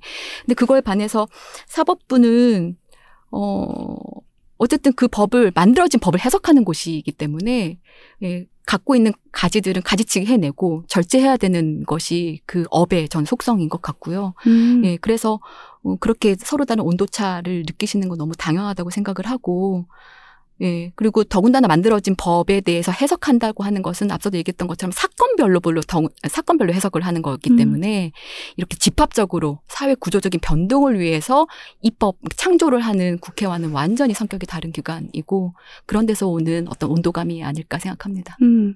아까 속성의 말씀을 듣고 보니 그 이유일 수 있겠다는 생각이 들긴 했습니다만 음. 그럼에도 너무 많은 걸 잘라냈다. 음. 사법계 종사하는 분들의 어떤 판례라든지 사건을 음. 대하는 태도 음. 그리고 사람을 대하는 태도 같은 걸즉 간접적으로 겪지 않습니까? 음. 너무 많은 걸 잘라내는 것 같다는 생각이 들기도 해요. 음, 음. 그것도 맞죠. 네. 잣대가 평등 평등한 잣대를 중요하게 생각한다고는 하지만 음. 좀 편파적이고 공감이 부족한 사례도 분명히 있지 않습니까? 네. 그러다 보니 이런 생각을 하게 되는 음. 것 같기도 하고요. 네. 그리고 음, 재난안전법에 대한 이야기를 좀 해볼까요? 네. 재난 및 안전관리 기본법을 설명하는 글은 대한민국을 관통하는 재난 및 안전관리 기본법, 재난안전법은 유족들의 눈물로 만들어졌다는 말로 시작을 합니다. 일종의 선언처럼 시작되는 네. 첫 문장인 거죠. 네. 저도 유가족들에게 늘 빚진 마음을 품고 있기 때문에 어, 이 말을 비롯해서 유가족이 우리 사회를 그리고 남은 자들을 돌봤다라는 작가님의 말에 깊이 동의하고 공감을 할 수가 있었습니다. 네. 최근에 한국 사회 참사가 반복되고 있지 않습니까? 12구 참사, 네. 오송 지하차도 참사, 해병대 체일병 사망 사건 등등이 계속 이어지고 있단 말이죠. 네. 이런 사건들과 책임 있는 사람들의 언행을 지켜보면서 이보라 작가님도 시민으로서 마음이 많이 복잡하실 것 같아요. 네. 어떠신가요? 네. 그러니까 국회가 뭐 국정조사도 하고 이 참사에 대한 진상 규명을 하는 작업들을 하는 것을 뭐 직접 하기도 하고 옆에서 이제 보기도 하면서 음, 이 정부 관계자들이 쏟아내는 말들을 너무 이, 그게 이해가 안 돼서 정말 그냥 한번 쭉 나열해 봤어요. 네. 집에서 혼자 진짜 정말 이해해 보고 싶었거든요. 근데 그들의 말과 유가족들의 말을 한번 이제 병렬해서 이제 보다 보니까 공직자들의 말은 너무나 사인의 말이고 유가족들의 말은 너무나 공인의 말인 거예요. 그러니까 다시 말하면 그러니까 공직자들은 세금을 월급으로 받는 자들인데 어 이미 이미 법률적 검토는 다 끝내놓고 그래서 그 법률을 피해갈 수 있도록 그 피해자 피해 의자가 방어권을 행사하듯 정말 음, 사인으로서 네. 발언을 하죠. 네. 음, 그러니까 자신만 있지 이 공동체를 염려하는 마음이 전혀 빠져 있는 말들만 쭉 그렇습니다. 나열되어 있었던 네. 걸 발견했고 그에 반해서 유가족들의 말은 정말 다음 사람을 걱정하는. 말이잖아요. 왜냐하면 이 법으로 내 새끼가 살아 돌아올 수 있는 거 아닌 네. 걸 너무 알잖아요. 다시는 누구도 같은 일을 겪지 않았으면 하는 마음인 거죠. 네. 그러니까 정말 다음 사람을 염려하고 공동체를 염려하는 말들만 그 마음만 가득한 말들이었던 음. 거예요. 그래서 이런 어떤 책임을 책임을 방기한 사람들의 근데 책임까지 이제 유가족들이 떠넘 떠맡아 가지고 그걸 막 감당해 내고 계시는 거를 보면 참 국회를 비롯해서 되게 염치가 없다 이런 생각을 좀 많이 하고 그래서 어그막 법은 되게 늦게 되고 뭐 이렇게 하긴 했지만 일단은 어 정부로부터 외면당하는 유가족들 그리고 피해자들을 먼저 국회가 먼저 이제 보듬고 일단은 옆에 좀 있어드려야 되겠다 이런 생각을 가장 강하게 했던 것 같아요. 그래서 음, 예, 이분들의 그런 이제 공적인 말들 가장 사실 집안에서 따뜻한 밥을 가족들과 나눠 먹는 일상을 회복하셔야 될 분들이 가장 공적인 말을 내뱉을 수밖에 없는 환경을 만드는 우리 사회 집단적으로 책임을 방기한 문제라고 생각이 드니까 예, 그렇습니다. 이제 국회가 좀 곁에 있어드리는 것이 일단 최선이다. 막 그렇게 해서 좀 있었던 것 같아요. 음. 네. 해당 꼭지에 글에 이렇게 쓰셨어요. 제가 여기 잘라왔는데 음. 법령의 근거가 없더라도 공무원은 국민의 생명을 지킬 의무가 초법규적으로 존재한다. 국가는 법이 있든 없든 매뉴얼이 있든 없든 재난 컨트롤 타워로서의 책임을 벗어날 방법이 없다라고 쓰셨습니다. 네. 저는 이 부분을 읽으면서 2017년에 대통령 탄핵 판결이 생각이 났거든요. 음. 당시 사건 번호가 2000, 2016 헌나 1 이었죠. 음. 2016이었죠. 2016 헌나 1 사건이었는데 그때 당시 선고 결정문에 생명권 보호 의무 등 위반 여부를 따지는 항목이 있었습니다. 혹시 맞아요. 기억하십니까? 네, 네, 네. 여덟 번째인지 아홉 번째인지 그 항목이 있었는데 그게 세월호 참사에 대한 대통령의 그 책임을 묻는 항목이었단 말이죠. 네. 그런데 헌법재판소가 당시에 대통령이 생명권 보호 의무를 위반했다고 보기 어렵다. 음. 라고 했고, 음. 인정할 만한 증거가 없다. 음. 라는 판결을 했단 말이죠. 탄핵이 가결된 것하고는 별개로 음. 저는 그 판결이 정말 제게는 정말 큰 상처로 남았어요. 음. 정말 큰 상처로 남았고 헌재가 국가의 책임을 부정하는 것 같다는 느낌마저 저는 들었거든요. 네. 그런데 이게 가장 최근에 일어난 참사하고도 연결이 됩니다. 음. 그 같은 일이 반복되고 있어요. 네. 제가 사건 번호도 알고 있습니다. 음. 2023 한나 1 음. 이태원 참사로 행안부 네. 장관이 네. 탄핵 소추되었는데 헌재에서 기각이 되었단 말이죠. 음. 이런 판결을 계속 접하다 보니까 이 법의 태도나 위치에 대해서 의문을 품게 만드는 이런 판결이 계속 이어지고 있어서 음. 시민으로서는 정말 여러 가지 의문과 좌절감을 품게 된단 말이죠. 네. 네. 입법 노동자로서 이런 점에 대해서는 어떻게 생각하시는지도 좀 듣고 싶었어요. 그러니까요. 제가 오죽하면 그 대법원 판결까지 그렇게 찾아가지고 거기다 썼겠어요. 네. 최종적 책임이 있다. 네라고 하는 거. 그러니까 판결하고는 반대되는 이야기를 하신 거죠. 네 그런 거죠. 네. 아직도 저도 마찬가지로 상처받았다고 표현하셨는데 마찬가지로 저한테도 그 상처였던 것 같아요. 그렇습니다. 네, 아주 많은 이들에게요. 예, 공식적으로 책임을 면해 주었다. 그렇죠. 그래서 네. 탄핵이 가결됐다는 이유로 많은 사람들이 환호를 했는데 네. 그 대목에서 너무나 많은 사람들이 우- 울었던 걸로 저는 알고 있습니다. 맞아요. 네. 그리고 그 상처가 아직도 진행 중인 것 같고 그렇습니다. 어디서 이거는 구제받을 수 있을지 저도 잘 모르겠어요. 네. 그게 음, 한국에서는 안전이라는 게 권리로 보장이 되어 있지 않더라고요. 음, 법적인 권리로 보장이 되어 있지 않고 국민이 안전하게 살아갈 권리라는 게 법으로 보장이 되어 있지 않기 때문에 이런 판결이 계속 나오는 걸까라는 생각이 들기도 합니다. 음, 그래서 재난참사 유가족들하고 시민단체가 이번에 생명안전기본법이라는 거를 제안을 맞아요. 했거든요. 네. 9월 28일에 5만 명 달성해서 맞아요, 맞아요. 네, 국민청원. 달성해서 네. 그게 이제 어떻게 다행히 이게 다 5만 명 달성이 돼서 음, 행안위 심사로 네. 올라가게 됐더라고요. 네, 자동 부여됩니다. 네, 그 뒤에 절차가 어떻게 됩니까?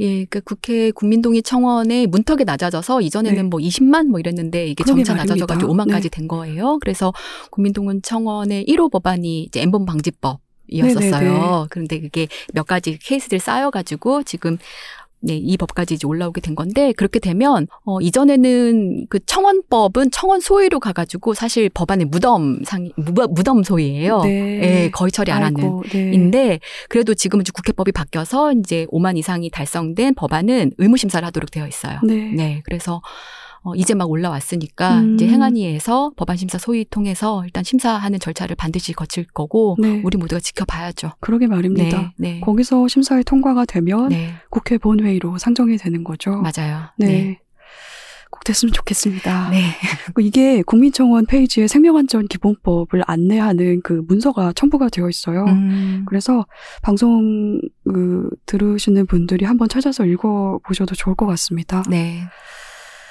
그리고 입법 노동자로서 겪은 음. 힘든 순간들도 있었을 텐데요. 음, 예를 들어서 젠더 폭력이라든지 어, 성감학원 같은 국가 폭력 사건, 깊이 들여다볼 때 생기는 내상도 분명히 있을 것 같습니다. 네. 그리고 노란 봉투법이라든지 차별금지법처럼 국회에 계류 중인 법안들도 수없이 많고요. 그리고 그 이면에 온갖 이해관계, 음. 욕망들, 로비가 얽혀 있는 경우도 많지 않습니까? 네. 그러다 보니까 사실은 제정되는 과정도 힘든데 음. 제정이 되더라도 실효성이 기대에 못 미치는 경우도 상당히 있는 것 같습니다. 네. 그럴 때는 분노나 허탈감, 무력감을 느끼실 것도 같은데 어떻게 멈추지 않으셨는지, 뭘로 지탱하셨는지 궁금합니다. 네. 제가 좋아하는 그 신양초 작가님의 네. 그 정확한 사랑의 실험에 보면 그 유명한 말 있잖아요. 타인은 단순하게 나쁜 사람이고 나는 복잡하게 좋은 사람인 것 같이 하지만 실제로는 우리 모두가 대체로 복잡하게 나쁘다 이런 음, 얘기가 네. 있는데 전 너무나 동의하는 말이고 이게 우리 삶과 그리고 법을 만드는 우리와 되게 닮아 있다는 생각을 많이 하거든요. 음. 네. 무슨 말이냐면 그러니까 저는 우리 모두가 복잡하게 나쁘고 그런 우리는 어 우리 마음이 개똥밭이라고 생각해요. 네. 저도 어느 정도 그렇게 생각합니다. 네, 그게 보통 사람의 보통 마음이고요. 맞아요. 네, 음. 하기 때문에 그 보통 사람을 대리하는 국회 또한 저는 그것이라고 생각합니다. 네네. 네. 네. 그런데 문제는 그러면 국회는 어떻게 해야 되는 거냐면 그 개똥밭에서 그 개똥을 잘 굴려서 네. 네, 방치하지 말고 잘 굴려서 거기서 그걸 거름 만들어서 꽃 하나 피우는 것이 핵심이라고 생각하거든요. 음, 되게 네. 좋은 비유네요. 멘서도 확실하고 이미지도 확실합니다. 그래서 음. 우리가 좋은 사람이 아니고 다 나쁜 복잡하게 나쁜 사람이고 이 우리 마음에 다 개똥밭이 있는 거라고 한다면 음 무력감, 허탈감도 당연하고 어, 동시에 그럼에도 이, 이 개똥밭은 어쨌든 걸음 만들기 위해서 또 끊임없이 굴려야 되고 이게 우리의 숙명 아닌가 이렇게 생각해요. 그래서 저는 동료들하고 맨날 어, 우리가 막 뭐 진짜 우- 좌충우돌, 뭐, 뭐, 갈팡지팡, 뭐 이렇게 얘기를 하는데 그래도 가긴 가는 거다. 어, 그렇게 하고 그리고 그런 개똥을 방치하지 않고 굴리기만 한다면 결국 우리는 어, 네, 꽃 한 송이 피울 거다. 이런 확신이 좀 있어요. 음. 네, 그래서 어 당연히 되게 뭐 무력감도 있고 비참하고 이런 느낌 너무 많은데 그럴수록 뭐 책이라고서 위로받고 정말 시와 소설에 위로받고 정말 그래요. 근데 이거는 음. 진심인데 네. 네 그러면서 어쨌든 가긴 간다 이런 생각을 하고 있습니다. 음, 나의 분노나 절망, 무력감도 세상의 일부다. 네, 원소다. 네. 네, 이 과정의 한 요소들이다. 땅불 바람 물 마음이다. 네. 세상에 캡틴 플래닛 보시는 보셨군요. 네. 그래서 갑자기 세대가 짐작이 되면서 네. 은근히 연령대를 또 오픈을 하시고 복잡하게 우리가 사는 일이 대체적으로 다 사람이 복잡하고 나쁘다. 저도 전적으로 동감을 하고요. 음. 아까 개똥밭이라고 말씀을 하셨는데 입법 과정에서 법 만드는 과정에서 이 세상사나 인간사를 이렇게 개똥밭이라고 여기는 마음이 왠지 제가 소설 쓰는 마음하고도 약간 닮은 것 같아서 아. 내적 친밀감이 와, 저는 그것을 잡스럽다라고 표현을 하거든요. 잡스럽다. 네. 소설 쓰는 일은 그래서 잡스러운 일이어야 한다고 저는 생각을 하는데 음, 인간에 대해서 생각하는 일이라서 말입니다. 네. 법조문을 만드는 일과 그러니까 법조문에서 말 하나하나를 선택하면서 말을 만드는 일과 소설에서 문장 하나를 만들기 위해서 말 하나하나를 제자리에 넣는 일이 많이 닮았다는 생각이 저는 드네요. 저도 사실 늘 그 생각을 해요. 네. 우리가 만드는 입법이 소설가님들의 첫 문장과 되게 닮았다. 네. 왜냐하면 새로운 세상을 열어 젖히니까. 네, 네, 그런 생각을 많이 해왔습니다. 그렇습니다. 저희들이 이렇게 앉아서 내적 친밀감을 발산하면서 네. 그렇지만 너무나 멋진 일인 것 같아요. 소설의 문장으로 세상을 바꿀 수 있는지는 전잘 모르겠습니다. 저 한 사람의 인생이 바뀌는 면은 있어요. 그런데 입법 노동자로서 이보라 작가님이 만든 어떤 법조문들이 분명히 세상을 바꾸고 있는 것 같아서 뭔가 비슷하면서도 제가 어떤 경의를 느끼는 것 같습니다. 아니요, 저는 반대예요. 그러니까 국회에서 호흡이 너무 가쁘다고 했잖아요. 책에도 썼는데 한 문장도 말하지 못하는 이 가쁜 호흡으로 살다가 저는 이 호흡이 너무 위기스럽다 생각이 정말 이제 사이렌이 확 울릴 때 일부러 시를 읽거든요. 네. 네. 호흡을 음. 그거는 다시 한번 가다듬기 위함인 거예요. 그렇게 해야지만 세상을 다시 보는 거죠. 예, 네. 예, 가쁘지 않게.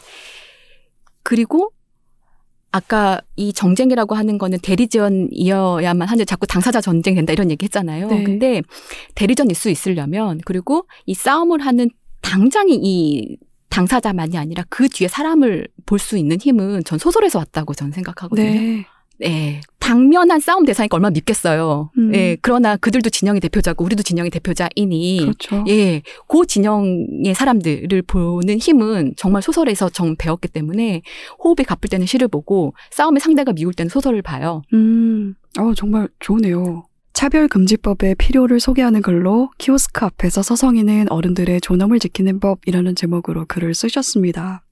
이 글에서 차별금지법의 쓸모, 그리고 법의 쓸모, 또 정치의 쓸모에 대해서 말씀을 하셨는데요. 그 이야기를 청취자 여러분께 직접 들려드릴 수 있을까요? 네. 차별금지법은 제가 너무나 애정하는 법이에요. 그래서 어, 이 법은 서문에 썼듯이 제가 느끼기에 그러니까 동료 시민들이 이 법을 통해서 허리를 고추 세우고 이 타인에 대한 존엄을 가다듬게 되는 그런 법안. 음, 이 법안의 쓸모는 거기에 있다고 저는 생각하거든요. 그래서 그 어떤 소개하는 다른 법들보다 이 차별금지법의 쓸모를 중심으로 이 글을 쓰려고 좀 애를 썼어요. 근데 왜냐하면 우리 사회의 이 차별금지법에 대한 논쟁 구도는 이 법의 쓸모를, 쓸모를 고민하기도 전에 너무나 이 종교 논리와 혐오로 점철돼 네, 네. 하기 때문에 소위 넘어서지 못할 법이 이미 되어 버렸잖아요. 그러게 말입니다. 근데 저는 이게 얼마나 유용한 법인지를 예, 음. 독자들한테 좀 말씀을 좀 드리고 싶었던 거고 그래서 어, 이 꽃기는 처음부터 끝까지 이 법이 얼마나 진짜 쓸모 있는 존재인가를 설명하려고 애를 썼고 그렇기 때문에 가장 일상적으로 우리가 맞닥뜨리는 것인 이제 키오스크를 중심으로 이제 글을 쓰게 된 거예요. 그리고 어 근데 또 한편으로는 우리가 뭐뭐 2000년대 초에 뭐뭐 된장녀 뭐 이러는 식으로 소위 음. 혐오의 역사가 목록들이. 네. 있잖아요. 혐오의 언어사가 있죠. 맞습니다. 그런데 그런 혐오의 말들이 이제는 뭐뭐 충으로 어, 그 음. 목록이 훨씬 더 많이 목록에 다양하게 기입되기 시작했고 그리고 no kids zone으로 시작됐던 것들이 다시 이제 뭐 이를테면 no senior zone이라고 하는 다시 또 이제 배제의 말들이 더 많이 기입되기 시작한 그렇습니다. 거잖아요. 네.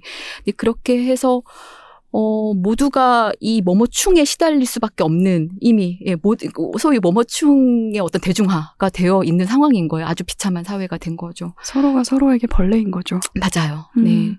그래서 저는 근데 우리 뭐 82년생 김지영 다 봤지만 거기서 저는 가장 눈물 나는 장면이 그 김지영이 뭐 엄마하고 뭐 주고받는 뭐 어떤 감정 이것도 당연히 눈물이 나는데 저는 그것보다 훨씬 더 뭐가 떠오르냐면 그, 그 커피를 사는데 뒷사람이 막 약간 욕을 하면서 아니 남편이 벌어다 준 돈으로 저렇게 사 먹네 뭐 이렇게 네. 하는 혐오 발언이었던 거예요. 음. 근데 그거를 김지영이 듣고 반박하거나 항의하는 게 아니라 죄진 사람처럼 등 돌리면서 걸어갔던 그 장면이 저는 정말 너무나 깊이 가슴에 남아요. 그러니까 그 말은 이거는 키오스크에 썼던 것처럼 키오스크 앞에서 돈을 둔 소비자임에도 불구하고 왜 이렇게 나한테 불편하게 만들었어? 라고 하는 항의가 아니라 거기서 머뭇거리다가 항의도 못하고 돈 들고도 사지 못하는 그 어르신들의 뒷모습하고 너무나 겹쳐 보이는 거죠. 음. 네.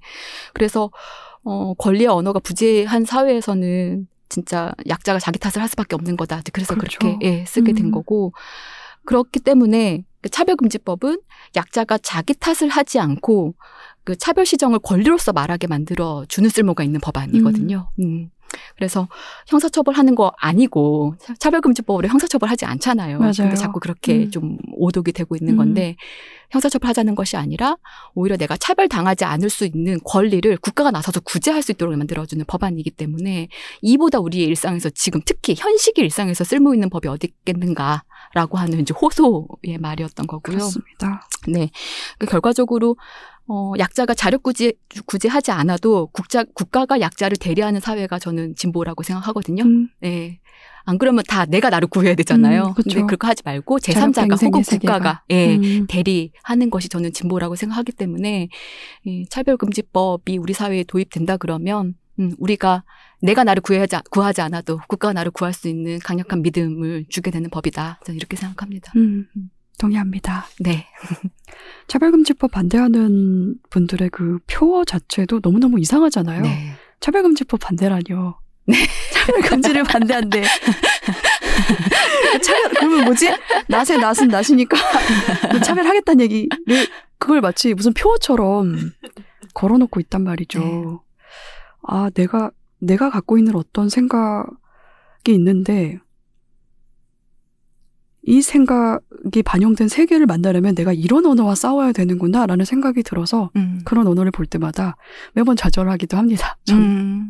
그렇지만 그것도 세상의 일부다. 그 좌절감도 끝까지 이제 잘 이제 개똥 굴려서 그럼 만들자. 음, 아까 그 개똥밭에 개똥밭이지만 이 개똥을 어떻게 잘 굴려서 비료 삼아서 꽃 한 송이 피워낸다라는 이야기를 들을 때 제가 잠깐 노래 하나가 생각이 났거든요. 어떤 노래요? 제가 오면서도 계속 들은 노래인데 음. 어, 제목을 제가 맞게 기억하는지 모르겠어요. 나 하나 꽃 피어? 라는 음. 노래가 있습니다. 혹시 아시나요? 아니요. 가사가 이래요. 원래는 시라고 하는데 어. 나 하나 꽃 피어 풀밭이 달라지겠냐고. 음. 나 하나 꽃 피어 풀밭이 달라지겠냐고. 나 하나 물들어 산이 달라지겠냐고. 말하지 말아라. 말하지 말아라. 음. 내가 꽃을 피우고 너도 꽃 피우면 결국 풀밭이 온 세상 풀밭이 꽃밭 되는 것 아니겠느냐. 음. 내가 물들고 너도 물들면 결국 온 산이 활활 타오르는 것이 아니겠느냐. 음. 이런 가사가 있는 매우 아름다운 노래입니다. 네, 그러네요. 언제 들어도 마음이 움직이고 음. 어, 무력감이나 좌절감이 들 때 많이 생각나는 노래라서 이보라 작가님의 그 개똥밭 이야기를 듣는데 갑자기 그 노래가 배움으로 깔렸어요. 제 머릿속에서. 그랬어요. 네. 네. 그랬습니다. 아무리 좌절스러워도 저는 네 1인분의 몫은 하고 살아야 된다 생각합니다. 네. 국회 보좌관이자 여성으로서 마주한 현실에 대해서도 듣고 싶습니다. 남성 보좌관의 단호함은 카리스마고 여성 보좌관의 단호함은 그냥 성격 나쁜 거로 받아들여진다고 책에 쓰셨더라고요. 네. 그리고 이런 말도 하셨는데요. 내가 속한 공동체가 가장 절망스러웠던 것은 하나같이 젠더 폭력 때문이었다. 당에서 성폭력 사건이 연달아 터질 때 이런 말씀을 하셨습니다. 음. 그때 이후로 어땠나요? 많은 변화들이 있었습니까? 작가님이 느끼기엔 어떠세요? 음, 결론부터 말하면 아직 체감하는 변화는 좀 없는 것 같아요. 음. 네, 그것도 사회 변화와 같이 맞물리는 일인지라 지금 우리 사회가 어, 특히 젠더 문제에 있어서는 정말 이 저항, 이 백래시에 그렇죠. 너무 시달리고 있는 거잖아요. 최근에 또 되게 세지지 않았습니까? 맞아요. 네. 그래서 어 국회가 사실 그런 상황에서 조금 더 우리가 가야 될 길을 견인해야 좋은데 그게 맞는데 이제 그렇게 하지 못하는 것이 좀 현실이고 저는 그래서 항상 왜 내가 사랑한 공동, 공동체의 마지막은 늘 이렇게 폐허인가 뭐 이런 생각을 늘 합니다. 너무 괴롭고 왜냐하면 아이고. 네 진심 저도 정당인이니까 네. 너무 사랑하면서 일을 하거든요. 음. 근데 아시잖아요. 이 사랑이 배반당했을 때 고통이 얼마나 그렇습니다. 커요. 그리고 내가 동료 시민인 줄 알았고, 음. 예, 같이 일을 하는 음, 동지인 줄 알았는데 오히려 그것으로 인한 배반은 훨씬 더 마음의 상처가 그렇습니다. 큰지라 그래서 그거를 해결하는데 좀 일조하기 위해서 그래서 되게 애썼던 것 같아요. 음. 예, 그래서 이제 동료 어, 여성 보좌관님들하고 같이 좀 모여서 협의도 하고 회의도 하고 그래서 우리가 당내에서 이러이런 목소리가 있다는 것을 이제 지도부에게 전하기도 하고 뭐 이런 일들을 좀 했었고요. 그래서 결과적으로는 음, 대놓고 성희롱하는 거는 줄었죠. 네. 음. 그거는 이제 사회 전반적으로 줄었기 때문에 같이 줄은 음. 거는 맞는데 어, 워낙 여기가 남초 공간이다 보니까 사실 여성 보좌관은 지금은 좀 높아졌다고 하는데 제가 한뭐 2, 3년 전까지만 8% 거든요. 네. 전체 여성 보좌관 중에 여성은 8%. 너무나 적네요. 네. 음. 아주 압도적인 남초 공간입니다. 음. 물론 하위 직급 보좌진들은 여성이 훨씬 많고요. 그래서 음. 너무나 명확한 피라미드 구조예요. 네. 근데 그러다 보니까 어 뭐 성희롱하는 말은 줄었을지 몰라도 펜스룰은 훨씬 더 강화된 분위기. 그러게 말입니다. 예, 훨씬 음. 더 크고 그러니까 여성 끼우질 않는 거죠. 끼우지 않고 네. 그래서 여성 보좌관들은 채용을 안 한다. 뭐 음. 이런 것들이 공공연하게 이제 뭐 파다하게 얘기가 되는 것도 저도 몇 번 들었고. 음. 음. 그 특히 그리고 선거 기간은 훨씬 더 좀 그런 게 더 강화되기도 네. 하고 음. 막 그렇습니다. 그래서 어 결과적으로 성평등이라고 하는 거는 조직 내 민주주의가 있어야지 가능한 건데 그렇죠. 네.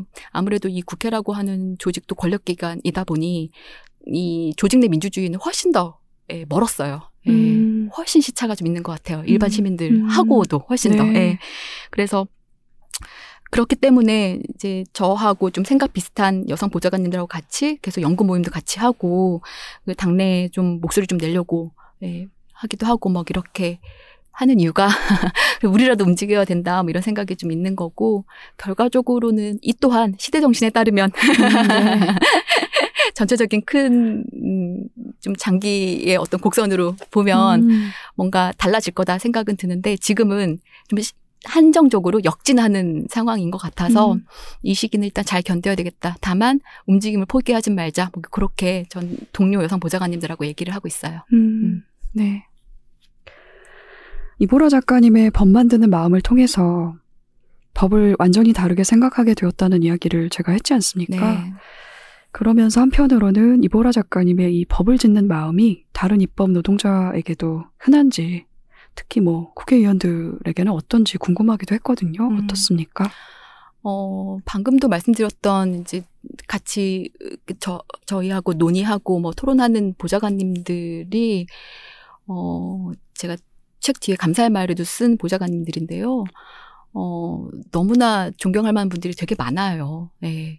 그래서 저는 좀 말씀드리고 싶었던 것이, 음, 국회를 어떤 피상이나 허상으로 보지 말고, 음. 그래서 일부러 표정과 마음을 좀 보여드리려고 했던 거는 이, 이 표정과 마음이 있는 존재들이 다 어떻게 행위하는지가 좀 읽혔으면 하는 마음이 컸거든요.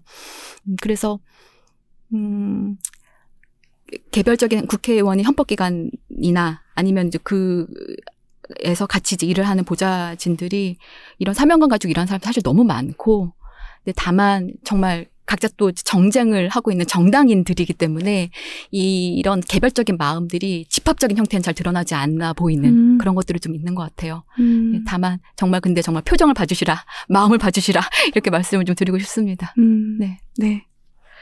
이번 책을 쓰면서 내 직업을 더욱 사랑하게 되었다라고 하셨습니다. 지금은 박사 과정을 밟고 계시잖아요. 국회를 잠시 떠나 있는 셈인데요. 네. 이후에 다시 국회로 돌아가실 계획인가요? 음, 아직 안 정했어요. 아직은. 근데 제가 음. 어, 책에 덕업일치라고 썼는데 괜히 쓴 말이 아니라 정말 저는 동료들하고 어떤 문제를 해결하고 어떤 경로를 찾아가는 일에 가장 큰 기쁨과 효능감을 음. 느끼는 인간이거든요. 네. 근데 그런 원래도 그런 인간인데 거기다가 일할 수 있는 환경까지 주다니 정말 이거야말로 덕업일치다 음. 이렇게 생각을 저는 하거든요. 그래서 그리고 또 한편으로는 이건 정말 정신만 똑띠 챙기면 사태질 하셨습니다. 아니, 똑띠 할 일이 정말 할 수 있는 일이 너무 많아요. 음. 여긴 정말 권능이 많고 네. 그 권능에 대한 재량도 많아요. 네. 네. 결과도 볼 수 있고요. 맞습니다. 음. 하기 때문에 어 이런 이런 아름다운 직업이 또 있어 뭐 이런 너무 막 사랑해. 그래서 어쨌든 세상이 어. 바뀌는 모습을 현장에서 목도할 수 있는 정말 진한 경험을 할 수 있는 직업이기 네. 때문에요. 이런 직업은 정말 드물다고 생각해요. 그런 것 같습니다. 네, 네, 네. 가시, 다시 가실 것 같네요. 지금 말씀하시는 표정을 보니까 그런데 정말 사랑하시나 봐요. 네, 그 일을. 예. 그 책을 사랑하면, 아, 책을 쓰면서도 이 직업 사랑하는지를 더 알게 됐고, 음. 책을 쓰고 난 뒤에도 더 사랑이 커졌고, 정말 네. 예, 그런 멋진 직업이라 생각해요. 음. 근데 지금 어쨌든 책을 썼고, 제가 앞서서도 막 이 법을 만들 때 두려움이 있다고 했었잖아요. 네. 근데 이 두려움은 여의도 밖에 사람을 만나지 않으면 해소되지 않을 두려움인 같거든요. 음. 네. 음. 예, 그래서 영등포 여의도동 1번지를 일단 좀 벗어나서 저는 이 책이라고 하는 것이 이제 물질성이 생겼으니 네. 이 책을 가지고 제가 평소에 만나 여의도동에서 만나보지 못한 사람들을 좀 찾아다니면서 만나고 싶어요. 음. 그분들이 독자가 될 텐데 네. 그래서 지방 소도시에 뭐 공공도서관이나 아니면 되게 조그만 독립 책방들이 좀 많잖아요 요즘 네네. 네, 거기에 좀 찾아다니면서 되게 아주 소규모의 북 뭐 토크 뭐 이런 걸 좀 하고 그럼으로써 정말 보통 사람들의 보통 마음이 어떻게 법과 만나는지 그 만나는 일상에서 음, 제가 국회에서 일할 때는 미처 못 봤던 한계나 사각은 없었는지 그걸 좀 확인도 하고 싶고, 음. 그럴 때 그분들 말씀 좀 듣고 싶고, 이런 마음이 정말 너무 커서요. 그래서 당장은 뭐 국회로 돌아가는 것 대신 이 책을 매개로 좀 유람을 좀 하고 싶다. 전국으로. 음. 그런 생각입니다. 음. 네. 그 자리에서 어떤 대화가 오갈지 너무너무 궁금해요. 저도요. 안 네. 가본 길인데요. 네.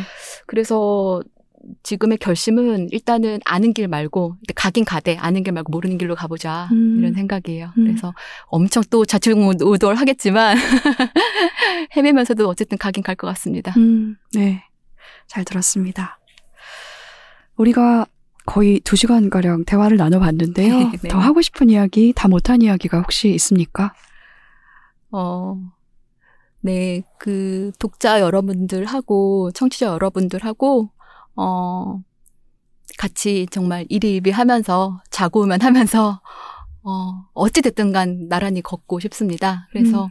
그런 마음들이 이 책을 통해서 조금이라도 생길 수만 있다면 더 없는 기쁨이겠다. 이런 생각이 좀 들고요. 그리고 제가 너무나 정말 책이라웃에 정말 정말 찐팬이기 때문에요.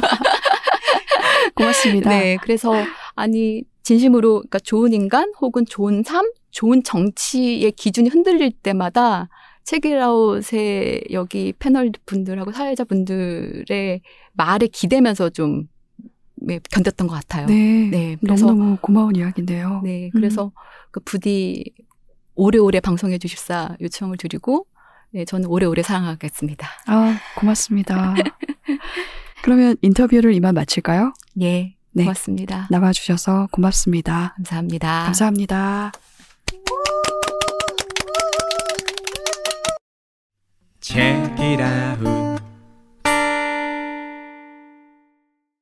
나는 주변에 우리 정치가 이 모양인 건 국회가 너무 놀아서가 아니라 오히려 너무 바빠서라고 얘기하곤 한다. 너무 바쁘니 선례에 구속되고 경로에 의존하게 된다.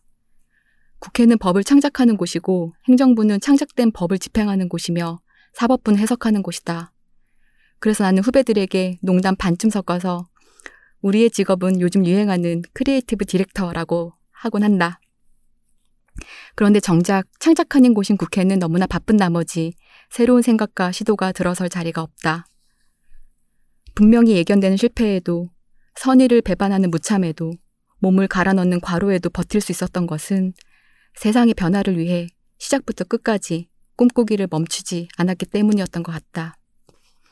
우리는 만들고 싶은 세상을 법을 통해 구현해내는 사람들이니 눈과 귀를 활짝 열고 당장이라도 뛰어나갈 수 있도록 몸은 15도쯤 앞으로 기울인 채 체온은 36.5도보다 조금 높은 열감을 띠고 세상을 대하는 태도가 이 일에 필요한 덕목이라 믿는다. 그러니 이 직무의 시야는 내 의지가 결정하는 것이 아니라 형형한 눈빛이 사라지는 바로 그 순간이 될 거라 생각한다. 달라질 세상을 위해 창작하고 꿈꾸기를 멈추지 않는 것, 그것이 내 직업의 본질 같다. 이보라 작가의 낭독으로 법 짓는 마음을 들었습니다. 저는 2주 뒤에 돌아올게요. 다들 평안하시기를 바랍니다. 우리 함께 읽는 우리 함께 있는 시간 책이라웃